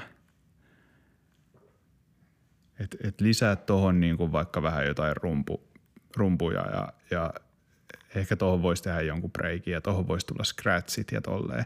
Ja sitten kun mä olin silloin silleen, että no en mä nyt tiedä, että mä nyt vaan räppään, tiedätkö en mä nyt tiedä. Niin sitten sit ehkä se oli se, se tyyppi, joka, sano, joka niinku sanoi, että ehkä sä voisit pikkusen niinku miettiä näitä – et siitä niin kuin Markukselle silleen, silleen propsit. Et ehkä hän, Markus Seppäny oli ehkä se tyyppi, joka, joka jollain tavalla starttasi sen. Että mä aloin pikkusen enemmän, enemmän niin kuin jotenkin panostaa siihen, että hmm, ehkä mä nyt voisin, niin kuin, että sen ei nyt tarvi olla silleen, että tuossa on toi biitti ja nyt mä räppään siihen ja sitten mä tota noin, niin painan sen limitterin läpi ja suoraan SoundCloudiin boom, mm. imekää siitä. Mm. Ää, vaan että et, joo, että ehkä voisi vähän miettiä – et en mä vieläkään paljon mieti. Mm. Mutta et, et niinku, mä oon mun aika lonkalta, mutta en, en ihan niin lonkalta enää. Mutta muuten niin mä olin kyllä ihan silleen niin kuin varmasti kaikkien mielissä ja varmasti ihan oikeutetusti mä olin ihan valmista niin kuin poistuun johonkin tota noin niin epäonnistuneiden räppäreiden, räppäreiden roskakoriin kyllä siinä vaiheessa. Okei, okay, toi on jotenkin mielenkiintoista kuulla, koska sanotaanko näin, että omiin silmiin se ei ole kyllä niin kuin näyttäytynyt niin. Mutta joo, tota, miten sitten toisa sanoit, että ylipäätään tuo ehkä biisin tekeminen ja räppääminen on lähtenyt aina sille aika fiilispohjalta, niin jos vertaa vaikka sitä, kun sä oot tehnyt biisejä joskus parikymäisenä ja vertaa, kun sä teet biisejä nyt, niin lähteekö se vielä niin kuin ihan samalla tavalla tavallaan se niin kuin jotenkin inspiraatio ja kirjoitusprosessi ja näin vai huomaat se siinä jotain eroa, että joutuuko nykyään ehkä vähän enemmän kaivaa välillä sitä fiilistä tai mistä se niin kuin tulee? Ei, ei joudu kaivaan. Et, et pikemminkin nykyään nimenomaan ei joudu kaivaan. Niin. Se on, se on se ero. Et ennen joutui ja sitten sit ennen saattoi just kirjoittaa jotain silleen vaan niinku riimejä, että saattoi niinku lähteä kirjoittamaan niitä riimejä, mutta sitten ei ollut mitään se, että se oli tosi vaikea keksiä jotain konsepteja biiseihin tai mm. joku se, että et mikä sen biisin semmoinen joku päälaini on tai jotain tällaista. Uh, mutta nykyään taas niitä tulee silleen paljon helpommin helpommin. Et, et mä luulen, että se vaan on tullut osittain vähän niin kuin elämän kokemuksenkin myötä ja tollain, että on vaan niin, kuin, niin paljon sillä jotenkin, jotenkin hippaa, että mikä on sellaista niin kuin hauskaa ja terävää ja, ja hyvän kuulosta. Et, et en, en tosiaan koe, että se on mitenkään vaikeutunut. Niin. Mutta samaan aikaan saattaa olla ehkä se, että kun just se varmuus siitä, mitä tekee ja millainen artisti on, niin se on kasvanut – tässä viime vuosina, niin sit, sit niin kuin sitä kautta ei tule sellaisia vääriä alkuja biiseille. Siis, siis et hyvin, mulla käy hyvin harvoin nykyään mitään sellaista, että, että mä niin kuin keksin jonkun biisikonseptin ja alan kirjoittaa ja kehittelee sitä. Ja sitten mä heitänkin se roski, että ei, tähän on muuten oikeasti, ei tämä ole hyvä, ei tämä toimi yhtään tämä konsepti. Niin, kyllä. Mm. Et melkein niin kuin jokainen biisikonsepti, jota mä niin kuin kehittelen, niin mä kyllä käytän. Et ja siinä ehkä näkyy enemmän just taas kerran se, että, että on vaan niin kuin varmempi siitä, että millainen niin kuin artisti persoona ehkä itse on, vaikkei sitä niin tietoisesti ajattelekaan. Mm. Mutta joo, kyllä se, niin kuin se niin sanottu luova prosessi, mikä nyt on aika huithapelia sillä, että kirjoitellaan jotain, mitä sattuu johonkin, johonkin niin kuin kännykän notepadiin. Mm. Sitähän se on. Mm. Niin, niin se, on, se on helpompaa mitä ennen. Tota, miten toi niinku siitä biisintekoprosessi sulla menee nykyään, että et sä kirjoittelet itsekseen ja sit sä menet jonnekin studiolle demotteleen tai teet sä himassa, mä en tiedä, mutta silleen, että onko sulla joku niinku perustyypit, kuka vaikka sua äänittää tai kenen kautta noita sitten niinku väsäätte loppuun vai m- miten se menee? Öö, El Suoven ja aika pitkälti Basic V2 mä tein ihan, ihan itekseni, äänitin itse itteeni ja tota, usein se menee sillä, että mä saan biittejä joltain frendeiltä. Sitten mä vaan No, sitten mulla on niinku semmoisia yksittäisiä laineja, jotain pätkiä tuossa just tuossa kännykän memossa. Ja sitten mä olen niinku niistä kehittelen, että jos joku biitti niinku soundaa sille, että siihen voisi sopia niinku toi läppä tai toi konsepti, niin sitten mä alan vaan siihen ikään kuin duunaan sitä. Mm. Vähän miten sattuu, välillä kertosä ensin, välillä, välillä riimit. Um, niin se, niin se menee. Sitten mä yleensä demotan sen biisin sillä, että jos mulla on vaikka joku ämpäri jostain biitistä, missä ei ole välttämättä mitään niin oikeita biisin rakennettavia, niin sitten mä vaan räppään siihen, saatan vähän just sillä vaan leikellä sitä itse, että suurin piirtein näin. Sitten mä saan siitä ne biitistä ne raidat tai sen editoidun version siltä, joka sen on tehnyt sen biitin ja sitten sit siihen niin kuin se lopullinen biisi. Ja joskus mä käytän niitä mun demo-voksuja niissä, jos ne on hyvät ja joskus mä vedän sen uusi, uudestaan, mutta et, et se riippuu aina tapauksesta. Yleensä mä aina painotan niin kuin sitä, että täytyy mahdollisimman tuoreita ja varhaisia ottoja käyttää. Että vaikka ne on teknisesti niin hyviä, mutta niissä on semmoinen tietty semmoinen niin kuin sellainen tuoreus ja se, että tarkoittaa sitä, mitä sanoo, että se ei ole sellaista performanssia. Niin kuin, että mun mielestä esimerkiksi suomiräppiä vaivaa ihan pikkusen edelleen se, että se on semmoista niin kuin vokaalista performanssia. Mm. Ja sitten tavallaan sitä puuttuu semmoinen tietty semmoinen niin kuin painavuus. Ja mä en tarkoita painavuudella sitä, että puhutaan isoista asioista, että puhutaan niin kuin kasvissyönnistä ja tota mm. noin, niin jostain tiedätkö, universumista ja mustista aukoista, mm. vaan, vaan niin kuin pikemminkin, niin kuin, että vaikka puhuisi kuinka arkisista ja typeristä asioista, niin se niin kuin, niin kuin sellainen, joku sellainen, että niin kuin tuntuu, että hei, toi oikeasti tarkoittaa sitä, mitä se sanoo. Niin. Ja, ja toi on niinku se, mitä mä yritän aina siinä tuotannossa ja biisien tekemisessä painottaa. Se, että sen pitää olla tuo, sen kuulosta, että okei, tämä on niinku tuoreena mielessä nyt mm. mulla.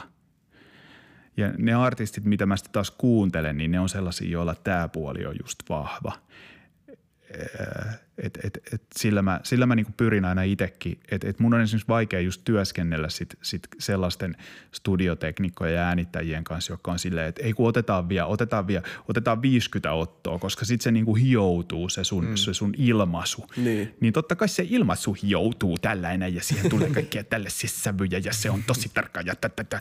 Mutta sitten siinä samalla kuolee niinku se, se semmoinen niinku vibe oppi. Niin mm. se fiilis kyllä. Niin ja, ja että mä oon työskennellyt sen ihmisten kanssa, joka otattaa niitä ottoja ja helkutisti ja se ei toimi mulle. En mä sano, että sekä toimii, että otetaan niinku ekalla sisään. Mutta et tota, et sillä, sillä mä, ja, ja mitä nyt tulee, että missä mä nykyään, nykyään mä en enää tee kotona sattuneista syistä, ei ole kotistudioa, mm. niin tota, mä oon tuossa Kalliossa tehnyt tota Jaarlin tuosta äänet käskee duosta, eli Rytkösen Lassen kanssa on äänitellyt ja sitten sitten, sitten ehkä nykyään tuolla mun uuden labelin eli Third Railin studiolla ja tuollaista, että et, et nykyään valitettavasti joutuu niin menemään sinne kodin ulkopuolelle, mm. mikä on ollut vähän semmoinen niin mm. vaikea askel. joutuu menemään hihnalle paina. niin, niin. Ei, mutta joo, hyvä kun nostit ton esiin. Tässä nyt kun tätä jaksoa äänitellään, niin eletään kesäkuun alkupuolta ja tuossa ihan tota, muutama päivä sitten postasit Instagramiin, että uusi levydiili tehty ja loppuvuodesta tulossa levy, niin avaatko vähän sitä, että, että tota, mitkä fiilikset siitä? Mm, tietenkin siis hyvät fiilikset ja, ja silleen, että mulla oli ihan, ihan ok fiilikset sitä ennenkin, että, että mä niinku tein niinku Playgroundin kautta julkaisin noita juttuja ja se oli pelkästään digiä koskeva, koskeva soppari ja että et mä sitten itse niinku säädin sitä taas toista kautta, mulla oli niinku vinyyleistä diili muualle ja se oli ihan hyvä diili ja näin ja kaikki meni sillä hyvin.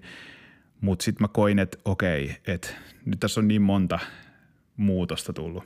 Ei voi enää himassa äänittää. Aa, sitten on vähemmän aikaa, ei, ei ehdi säätään eikä järjesteleen asioita.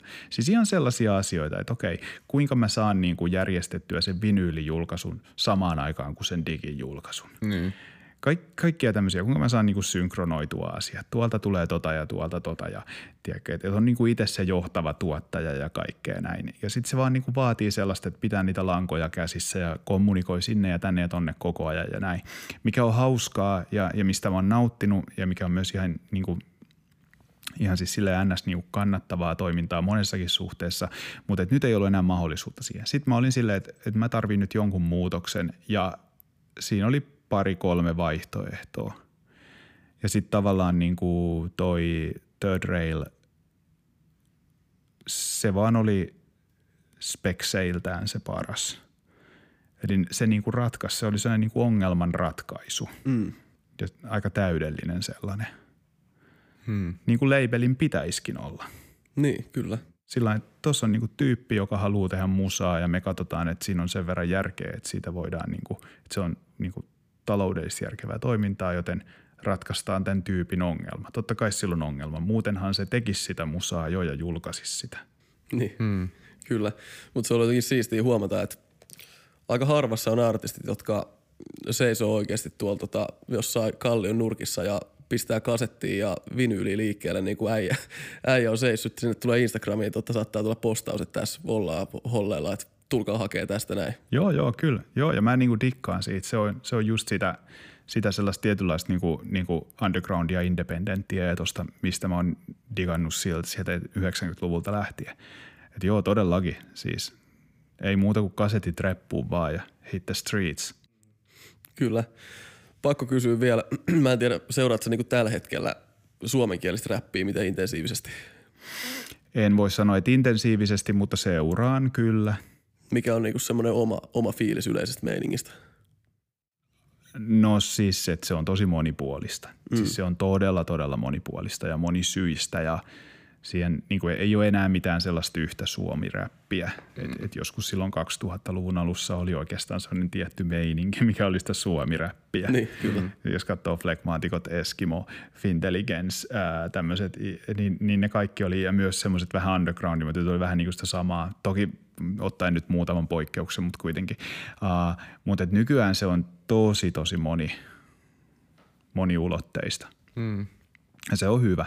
Mutta et, et eihän mä, eihän mä niinku esimerkiksi just toi, mikä on nyt sitä kaikkein suosituinta soundia, siis semmoinen, miksi sitä edes pitää kutsua nykyään, siis post-trap, siis tämmöistä niinku R&B niin, henkistä kyllä. vähän, niin – siis tämmöistä ulinaa, niin, mm. niin en, en mä niinku, mä en vaippaa sitä niinku yhtään, vaikka se on mega suosittua, mutta se ei toimi mulle yhtään. Mm. Mutta sitten taas jokut, jokut niinku muut tämmöiset, mikä saattaa olla hyvinkin niinku moderneja ratkaisuja sillä lailla, että ei ole mitään niinku ysäri pastissa ja niin ne toimii kuitenkin. Et, et se on hyvä, että sieltä löytyy ihan kaikenlaista.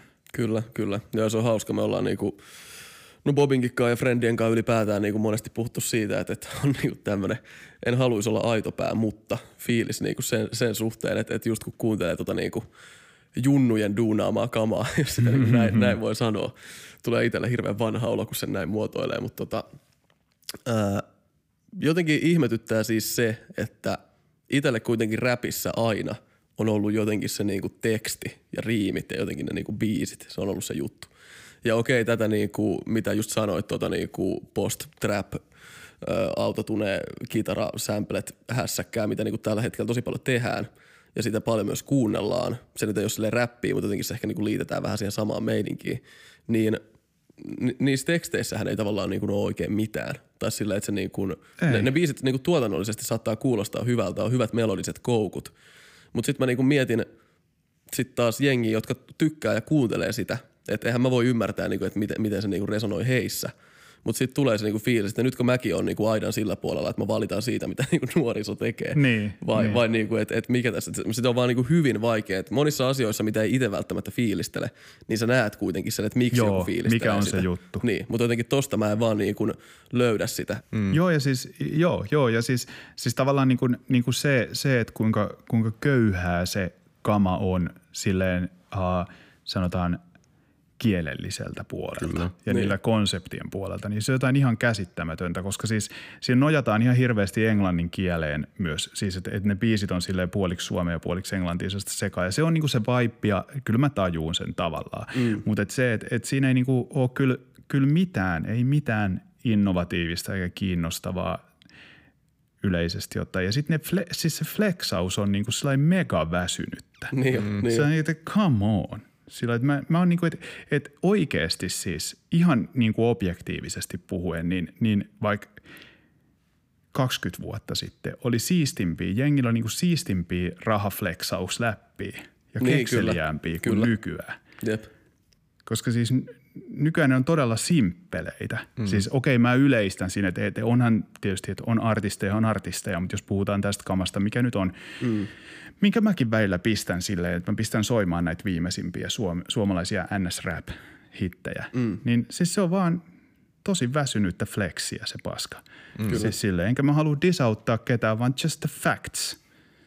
Mm. Ja jotenkin mä niinku mietin sitä, että, että mä mietin myös sitä, että onko, että ainahan toi niinku flexaaminen on ollut silleen vähän kornia tai silleen jotenkin niinku, mutta kuten sanoit, niin ehkä se on ennen tehty sitten jotenkin vähän niin kuin, en mä tiedä voiko sanoa tyylikkäämmin, mutta niinku, että joku, joku semmoinen niinku ydin tai joku ajatus siinä on kuitenkin ollut, että jos, sanot, jos sanotaan, että ennen tota, käännettiin vaan jenkeistä läpät suomeksi, niin nykyään niitä ei ehkä enää edes niinku käännetä, vaan ne vaan niinku otetaan ja sitten vedetään niinku finglissillä, finglissillä samat hommat läpi. Joo, ja siis ne on, ne on niinku todella simppeleitä nykyään, että et, et tavallaan, että kun joku, joku vaikka Killa Cam niinku, niinku räppäsi siitä, että minkä väriset timantit sillä on, niin kun se, tie, kun se niinku heitti, että kuinka se kutsuu niitä joku kanarialinnuiksi, kun ne on tietyn värisiä ja, mm. ja tiedätkö, kaikkea tollasta. Niin siis se, se oli niinku siistiä, se oli niinku fiksua ja se oli kekseliästä ja se oli niinku todella siistiä, niinku sellaista, sellaista niinku innovatiivista flexiä. On flexiä ja on flexiä. Niin, Mutta sitten se, se että, että mulla on tonnin kengät ja sulla ei oo. Hei bro, sulla ei oo. Niin. Niin, niin siis toivoisi esimerkiksi olla ihan kevyesti jonkun suomi räppipiisin kertsi nykyään. Varmaan Kyllä. onkin jo. Varmaan onkin jo, en tiedä. Mutta mm. siis anyway, siis mä vaan siis sanon, että se on tyhmää. Se on liian tyhmää, mm. ollakseen hyvää mulle. Mutta ja sitten kun sä, sä sanoit ihan oikein tuossa, että, että siinä huolestuu siitä, että onko mä nyt se vanha äijä sieltä, eikä se grumpy Niin. äijä, jolle sitten ne nuoret alkaa vaan huutelemaan, että, että sä oot vaan kateellinen, kun sä et menesty ja Niin, kyllä. näin. Niin sitten siinä voi vaan sanoa, en. Niin, Tiedätkö, en oo. Mm-hmm. Ei tää oo sitä. Tää ei oikeasti oo sitä. kyllä. Joo, jotenkin semmoiseen tulokseen tässä on väkisinkin itsekin sit loppujen lopuksi päätynyt. Mua itteni häiritsee se, että mä en, niinku, mä en siis ihan rehellisesti ymmärrä, mitä niissä puhutaan niissä biiseissä. Ja se on, se on just se, että niinku, ehkä niinku räpissä varsinkin ja suomiräpissä mun mielestä kaikkein hienoin asia siinä on aina ollut se samaistuttavuus. Että mä pystyn näkemään lyriikoiden takana asioita, mitä on tapahtunut myös mun elämässä, mitä sen räppärin elämässä on tapahtunut. Ja niin kuin tälleen. Että esimerkiksi joku, no sanotaan vaikka joku Olli Antonio tällä hetkellä, on sellainen, että se tekee niin hyvää niin kuin tavaraa, että mä pystyn niin kuin näkemään niitä sen niin kuin lyriikoita ja pystyn kuvittelemaan sen.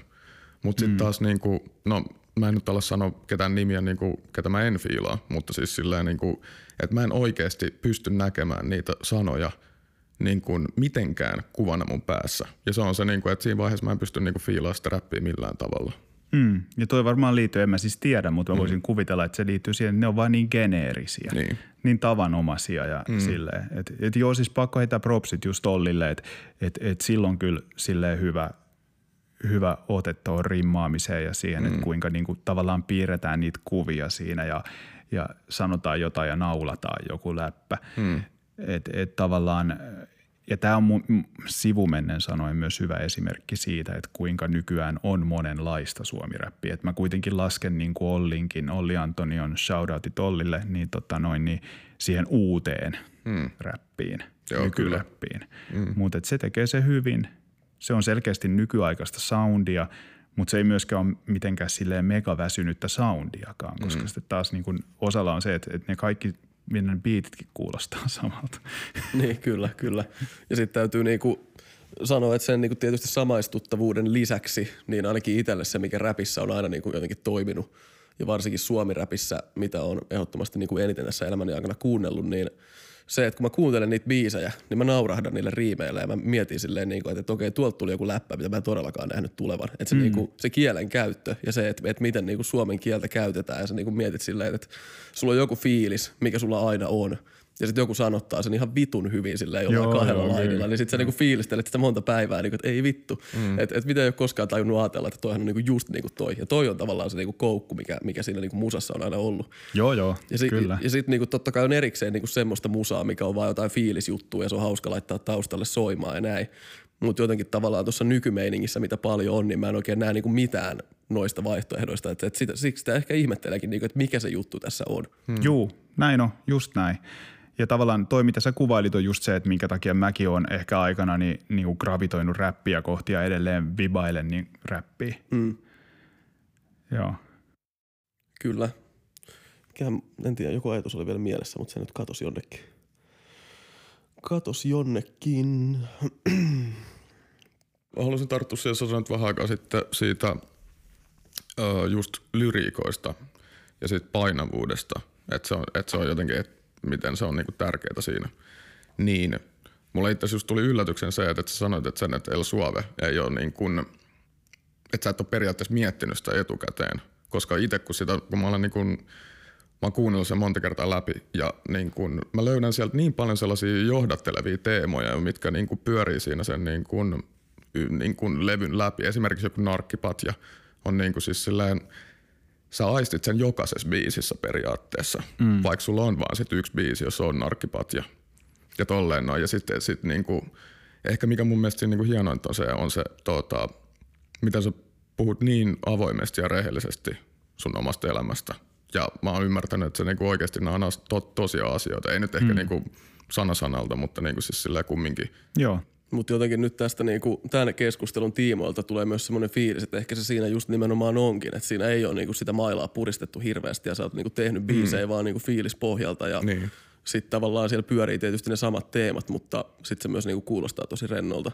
Ja se, se mikä niinku niissä on hienoa ja monissa muissakin biiseissä, mitä niinku itse fiilistelen, kun artistit pystyy tekemään, että et ei sen biisin aina tarvii silleen olla silleen niin kuin – että tämä kertoo nyt 110 pros tästä fiiliksestä, mm. vaan että siellä biisin sisällä voi olla, että välillä, että se heitetään joku levoton läppä ja sitten ollaan silleen, niin kuin, mutta mut siis oikeasti on ollut kyllä myös ihan vitu paskaa ja sitten jatketaan, että se niin kuin jostain Joo, muusta. joo, joo. Että et, et se on niin kuin hienoa ja miten niin kuin jotenkin luonnollisesti ne menee ja siinä se niin kuin tietynlainen samaistuttavuus tulee, koska sitähän tämä on aika mm. pitkälti.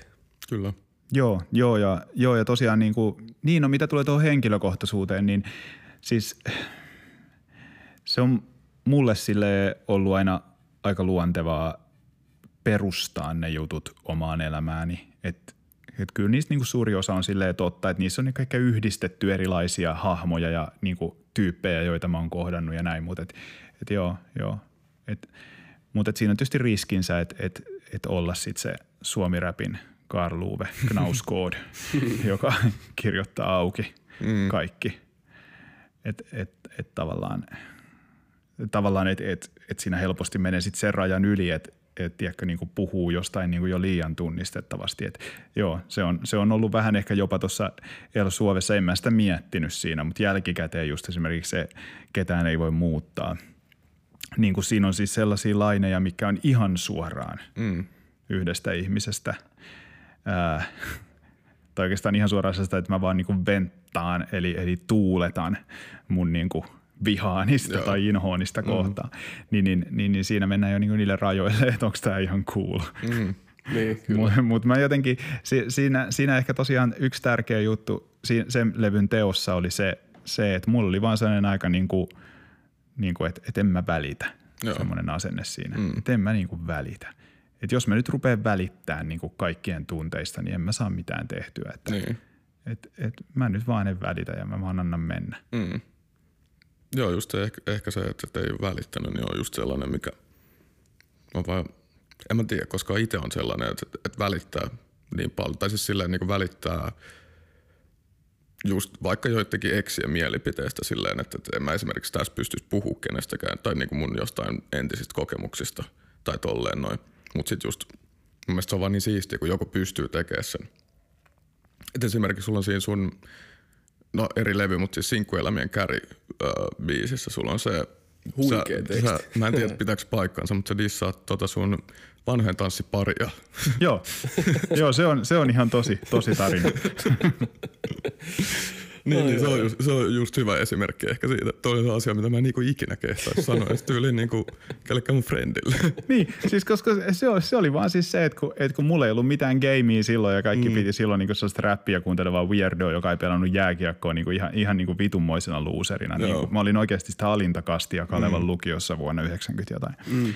Niin sitten sit se vaan niinku tuli silleen, että siinä niinku ne, joilla ei ollut paria, niin meni, meni riviin ja sitten siihen viereen muodostettiin toinen rivi.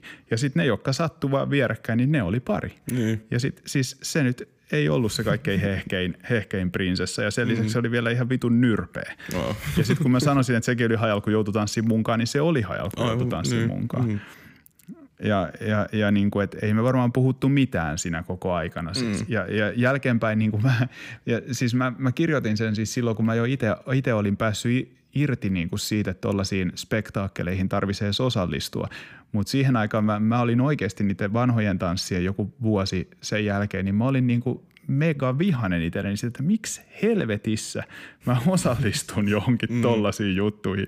Miksi mä niin kuin vaan sanonut, että mitä vittua, että nyt stop, mä kävelen, mä kävelen pois, tämä ei mm. ole pakollista. Mutta siis siihen aikaan ja monta kertaa myöhemminkin mun elämässä, niin mä en ole vaan tajunnut tota. Ja sitten se on niinku johtanut just tollaisiin asioihin, mistä mä kirjoitan biiseissäni. Niin kuin vaikka siihen, että mä hengaan niinku pari vuotta siis semmoisen niinku, niinku tota, vähän semi high-end punavuorelaismimmin kanssa. Mm. No. Joka on silleen, että niin Antti, kun se on nyt silleen, että kun kukaan ei tuu hakeen kotoa. kyllä, kyllä, mm. kyllä. Mutta niin, no varmaan, en tiedä, voisin kuvitella, että jokainen, jokainen jossain kohtaa elämää niin tajuaa just sen, että, että sitä jostain sosiaalisesta paineesta ja erinäisistä syistä päätyy niin kuin erilaisiin mm-hmm. paikkoihin ja tilanteisiin. Ja tavallaan tietää jo siinä hetkessä sen, että, että ei tämä kyllä vittu, tämä ei ole yhtään mun juttu, mutta silti sun vaan jotenkin pitää olla siellä. Ja mm. Sitten niin. sit vasta joskus myöhemmin, kun alkaa miettimään, niin tajuaa, että, että mähän olisin vaan voinut olla menemättä sinne. Tai niin, jotain. sitä pitää vaan sitä aaltoa niin kuin ratsastaa siinä ja, ja katsoa, mihin se vie. Että joo, siis toi on ollut mullakin oikeasti se, että sitten sitä vaiheessa vaiheessa tajua, että jaha, nyt sitä ollaan tässä. Hmm. Nyt sitä on, ollaan tässä katsomassa jotain Australian Masterchefia täällä Ikean sohvalla jalat ristissä. Sippaille jotain, jotain punkkua siinä. Niin tota, Mutta mut se jotenkin ikään kuin elämä on siitä hauska juttu just, että et, et koskaan ei näe sitä sellaisesta perspektiivistä muuta kuin jälkikäteen. Niin. Et vaikka sitä kuvittelee, että mä nyt oon niinku kontrollissa ja mä oikeasti mä mietin ja mä harkitsen, että mitä mä teen ja näin, mutta ei sitä vaan niinku tiedä. Ja sitten kun sitä on niin monenlaisia niin kuin motiiveja tehdä, ainakin mulla, kaikenlaisia asioita ja lähtee kaikenlaisiin juttuihin mukaan. Että vaikka sitä niin kuin itsellensä todistelee, että no joo, että, että mä nyt tykkään, vai että onhan se nyt kivan näköinen mimmi ja tiedätkö, ihan niin kuin seksi on hyvä ja whatever, whatever. Ja ei tässä mm. nyt tarvitse mennä niin, kuin niin vakavaksi ja onhan se nyt kiva, että on joku. Niin sitten tavallaan se motiivi, se, niin kuin, se saattaakin olla, että vaikka ajautuu johonkin tuommoiseen sen takia, että on sisällä joku semmoinen pieni, pieni – pieni kohta, jossa asuu semmoinen tarve elää sellaista ikään kuin omahyväistä ylemmän keskiluokan tämmöistä niin kuin viledalla putsattuja pintoja hyväilevää elämää. Kyllä. Hmm. Ja, ja sitten niinku ikään kuin sinä oppii itsestäänkin jotain, että hei, mä oikeasti jos jollain tasolla syvällä sisimmässäni halusin tota. Joo, ehdottomasti. Ja, ja jotenkin huomaa, että itse, itse niin kuin, ehkä saattaa myös, että on viime vuosina ollut vähän semmoisessa iässä, en tiedä, toki kaikille vaiheet tulee ja menee niin kuin eri aikaa, mutta se, että, että vähän niin kuin herättelee jatkuvasti itteensä siitä, että on ollut joku tietynlainen käsitys siitä, miten elämän jotenkin pitäisi mennä. Ja sitten vaikka koko ajan niin kuin toituttaa itselleen sitä, että, että mitä vaan voi tehdä ja periaatteessa ei tarvii niin kuin mitenkään jäädä jumiin joihinkin kaavoihin ja näin. Mutta sitten tajuaa jatkuvasti olevansa hyvinkin syvällä niissä kaavoissa. Joo. Mm. Ja käy sitäkin, että sitten sä luulet jotenkin irtaantuvassa niistä kaavoista ja sä huomaat vuoden päästä, että edelleen oon niin tässä samassa tilanteessa taas silleen, että se niin kuin jotenkin tietynlaisen täyskäännöksen tekeminen jonkun asian suhteen on loppujen lopuksi niin kuin, en tiedä, hyvin vaikeaa, ellei jopa niin kuin mahdotonta ilman, että tyyli vaihtaa maisemia ihan tyystiin ja unohtaa kaikki frendit jossain tai silleen, niin kuin, että kuitenkin sitä sitten niin kuin elää sen tyyppistä elämää, mihin on jotenkin niin kuin ajautunut. Joskin siihen voi kyllä tietynlaisia niin kuin sävyeroja varmasti niin kuin luoda. Joo, joo, ja just tuommoinen niin jostain kaavoista irtaantuminen, niin sekin saattaa olla sellainen niin ikään kuin sellainen tietyllä tavalla niin kuin sosiaalisesti normitettu tämmöinen toimintatapa ja mm. prosessi ja tietynlainen performanssi. Mm. Vaikka sitä itse ajattelee, että nyt mä, niin kuin, nyt mä repäsen. Joo. Niin. Nyt mä repäsen. Että se on vähän niin kuin, että, että, että nyt, nyt mä niin kuin myyn omaisuuteni ja lähden tuolle balille, balille ja vedän, vedän tosiaan vaikka ne patiikki systeemit päälle ja näin. Niin mm. sekin, sekin niin kuin on tavallaan semmoinen tietty niin kuin performanssi. Mm. Ja sitäkään, sitäkään ei halua tehdä, koska sitten sen jälkeen on kaikkien silmissä se jäbä, joka pakkas kamat ja lähti baalille. Niin, niin. Ja jotenkin sitten sit mut luetaan niinku niiden ihmisten johonkin jotenkin genreen. Niin, ja mitä tahansa tekee, mi- mihin tahansa suuntaan ottaa irti tässä, niin siinä aina ottaa irti johonkin suuntaan, joka on jo jollain tavalla, niin kuin jossa on semmoinen valmis, valmis lokero. Et mitä tahansa tekee. Mutta mut joo, joo siis, siis jännää on se, se niin kuin, että mitä vanhemmaksi elää, on se, että huomaa, että, että kuinka vähän me loppujen lopuksi niin kuin pystytään toteuttamaan semmoista pitkäjänteistä elämän suunnitelmaa. Niin. Ja kuinka suuri osa elämästä on loppujen lopuksi semmoista vähän niin kuin tiedostamattomien tarpeiden toteuttamista. Niin ja hyvin semmoisten satunnaisten asioiden jotenkin kohtaamista. Joo, kyllä, just näin. Joo, joo. Ja, ja no siitä ollaan itse asiassa Bobin kanssa ja varmasti muidenkin friendien kanssa puhuttu paljon, että hyvin usein miettii, että mitkä asiat on semmosia, mitä niin kuin oikeasti jotenkin haluaa tai että mitkä jotenkin niin kuin on semmosia, että haluaa mennä niitä kohti. Ja mitkä taas on semmosia, mitkä vaan erinäiset yhteydet, se voi tulla jostain perheestä tai se voi tulla frendeistä tai tästä ylipäätään kulttuurista ympärillä, että, että mitä kohti niin kuin pitäisi mennä tai millaisia osa-alueita elämässä pitäisi olla ja mitä töiden jälkeen pitäisi tehdä ja mitä omasta työstä pitäisi miettiä ja – ja, ja kaikkea tämmöistä. Mä siis ö, muistaakseni oot itse, itsekin jossain niin kuin haastiksissa aika avoimesti puhunut siitä, että elämässä on ollut just aika niin kuin synkkiä vaiheita ja on ollut hetkiä, että on ollut niin kuin massit tiukassa ja ei ole ollut semmoista niin kuin oikein hajuakaan siitä, että, että mitä tässä haluaisi tehdä tai mitä kohti pitäisi mennä, niin hmm. millä mielin sä katsot vaikka nyt niitä aikoja tai mitkä on ollut sitten ehkä semmoisia tekijöitä silloin, mitkä on sitten jotenkin puskenut vähän johonkin suuntaan? No ei, siis kun puhuit tuosta sattumanvaraisuudesta, niin siis mun elämäni on sanotaan tosi tosi suurilta osin mennyt aika lailla sattumanvaraisesti, että jotain on vaan tullut vastaan ja sitten on vaan lähtenyt mukaan siihen, kun ei ole ollut muutakaan. Et ei, niin et eihän mulla, mulla ei ole pitkä aika ollut mitään sellaista, että mä harkittisin, että mitä minä haluaisin tehdä, koska ei ole niin kuin vaan valinnan varaa. Et se on vähän niin kuin, että, että niin kuin – täytyy tehdä sitä, mistä nyt kun on pakko kuitenkin jossain asua ja niin. perusmateriaalien elintaso jotenkin turvata, niin sitten sit se vaan niin lähtee kaikenlaisiin juttuihin, mitä sattuu eteen tulee ja onneksi niitä on tullut, mutta et, et kyllä se mulla on ainakin ollut vaan ihan semmoista sat, aika sattumavarasta poukkoilua. Ihan, että kenet sattuu kohtaa ja ken, kun, kenen kanssa sattuu olemaan yhteyksissä, niin siitä saattaa aina avautua joku juttu ja sillä eikä ne jutut ole välttämättä osa mitään suurta tarinaa, jossa mä kehityn ihmisenä ja osaajana ja tollain, vaan se on vaan semmoista vitun poukkoilua. kyllä, kyllä. No mutta kyllä mä näen siihen enemmän, paljon enemmän arvoa kuin siinä, että, että sulla on se tietty niin kuin, narratiivi, minkä sä oot luonut sun niin kuin tulevaisuudelle joskus 15-vuotiaana. Ja sit sä niin kuin laput silmillä toteutat sitä, sitä sun niin kuin 15-vuotiaan, 15-vuotiaan aivoilla luotua niin kuin kuvaa elämästä, mitä sen pitää olla. Niin, kyllä tällainen sattumanvaraisuus jotenkin puhuttelee ainakin itseäni enemmän. Niin, ja ehkä kovin moni ei loppujen lopuksi niin kuin toteuta sitä, ja, ja se on just niin kuin se narratiivi siinä mm. se key point, että niin. et tietysti niin kuin tämä, tämäkin, mitä mä puhun mun elämästä ja mun biiseissä puhun siitä, niin narratiivihan sekin on, että, että niin kuin ainahan niin kuin ikään kuin se, se, kun kerrotaan ja tarinallistetaan joku, niin siinä luodaan se juoni ja jotain pois ja korostetaan joidenkin asioiden merkitystä ja nähdään niin kuin päämääriä siellä, missä niitä ei oikeasti niissä kehityskuluissa ollut. Et, et se on vähän niin kuin suuremmallakin tasolla historiassa, että siinä on, siellä on, niin, siinä on helppo tehdä semmoinen tietynlainen semmoinen teleologinen virhe, että tuossa kuljetaan jotain päämäärää kohti, vaikka tosiasiassa niin ei, mm. ei kuljeta. Ja sama se on niin kuin ihmis, ihmiselämässäkin, että et, et, et, et, niin kuin se, se, miten puhuu omasta elämästä, niin se on tämmöinen oma, oma tarina – minkä siitä kertoo, ja se on niin kuin osittain tämmöistä fiktion spinnaamista. Mutta se on aika tärkeä niin kuin se, että pitää yllä sitä jonkinlaista persoonallisuutta myös, että on se tietty historia ja se, miten sen kertoo. Mm. Mutta kyllähän mullakin siis tämä, mitä mä puhun mun elämästä, niin ei, se niin kuin, joku toinen voisi kertoa sen ihan toisella tavalla. Niin, kyllä.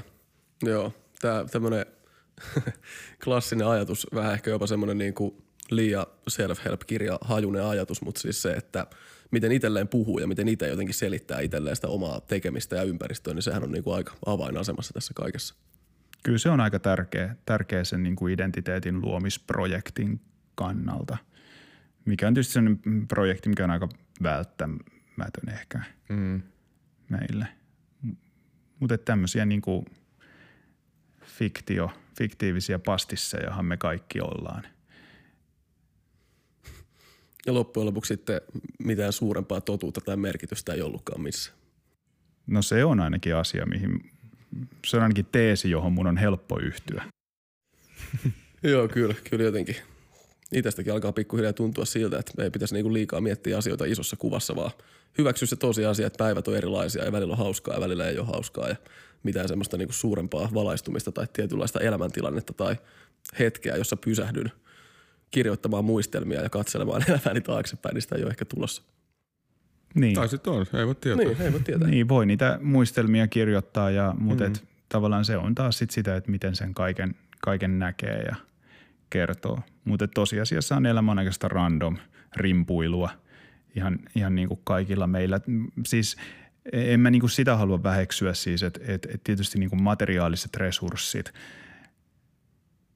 ja luokkaerot – niin kuin vaikuttaa siihen, että mm. kuinka rimpuilua se on ja missä asioissa niin kuin rimpuilee, että mikä se niin kuin rimpuilun horisontti on niin. ihmisellä. Että se on niin kuin eri asia siis niin kuin rimpuilla siellä jossain Eiran kattohuoneistossa kuin siellä Narkkipatjalla mm. Saton vuokratuetussa asunnossa.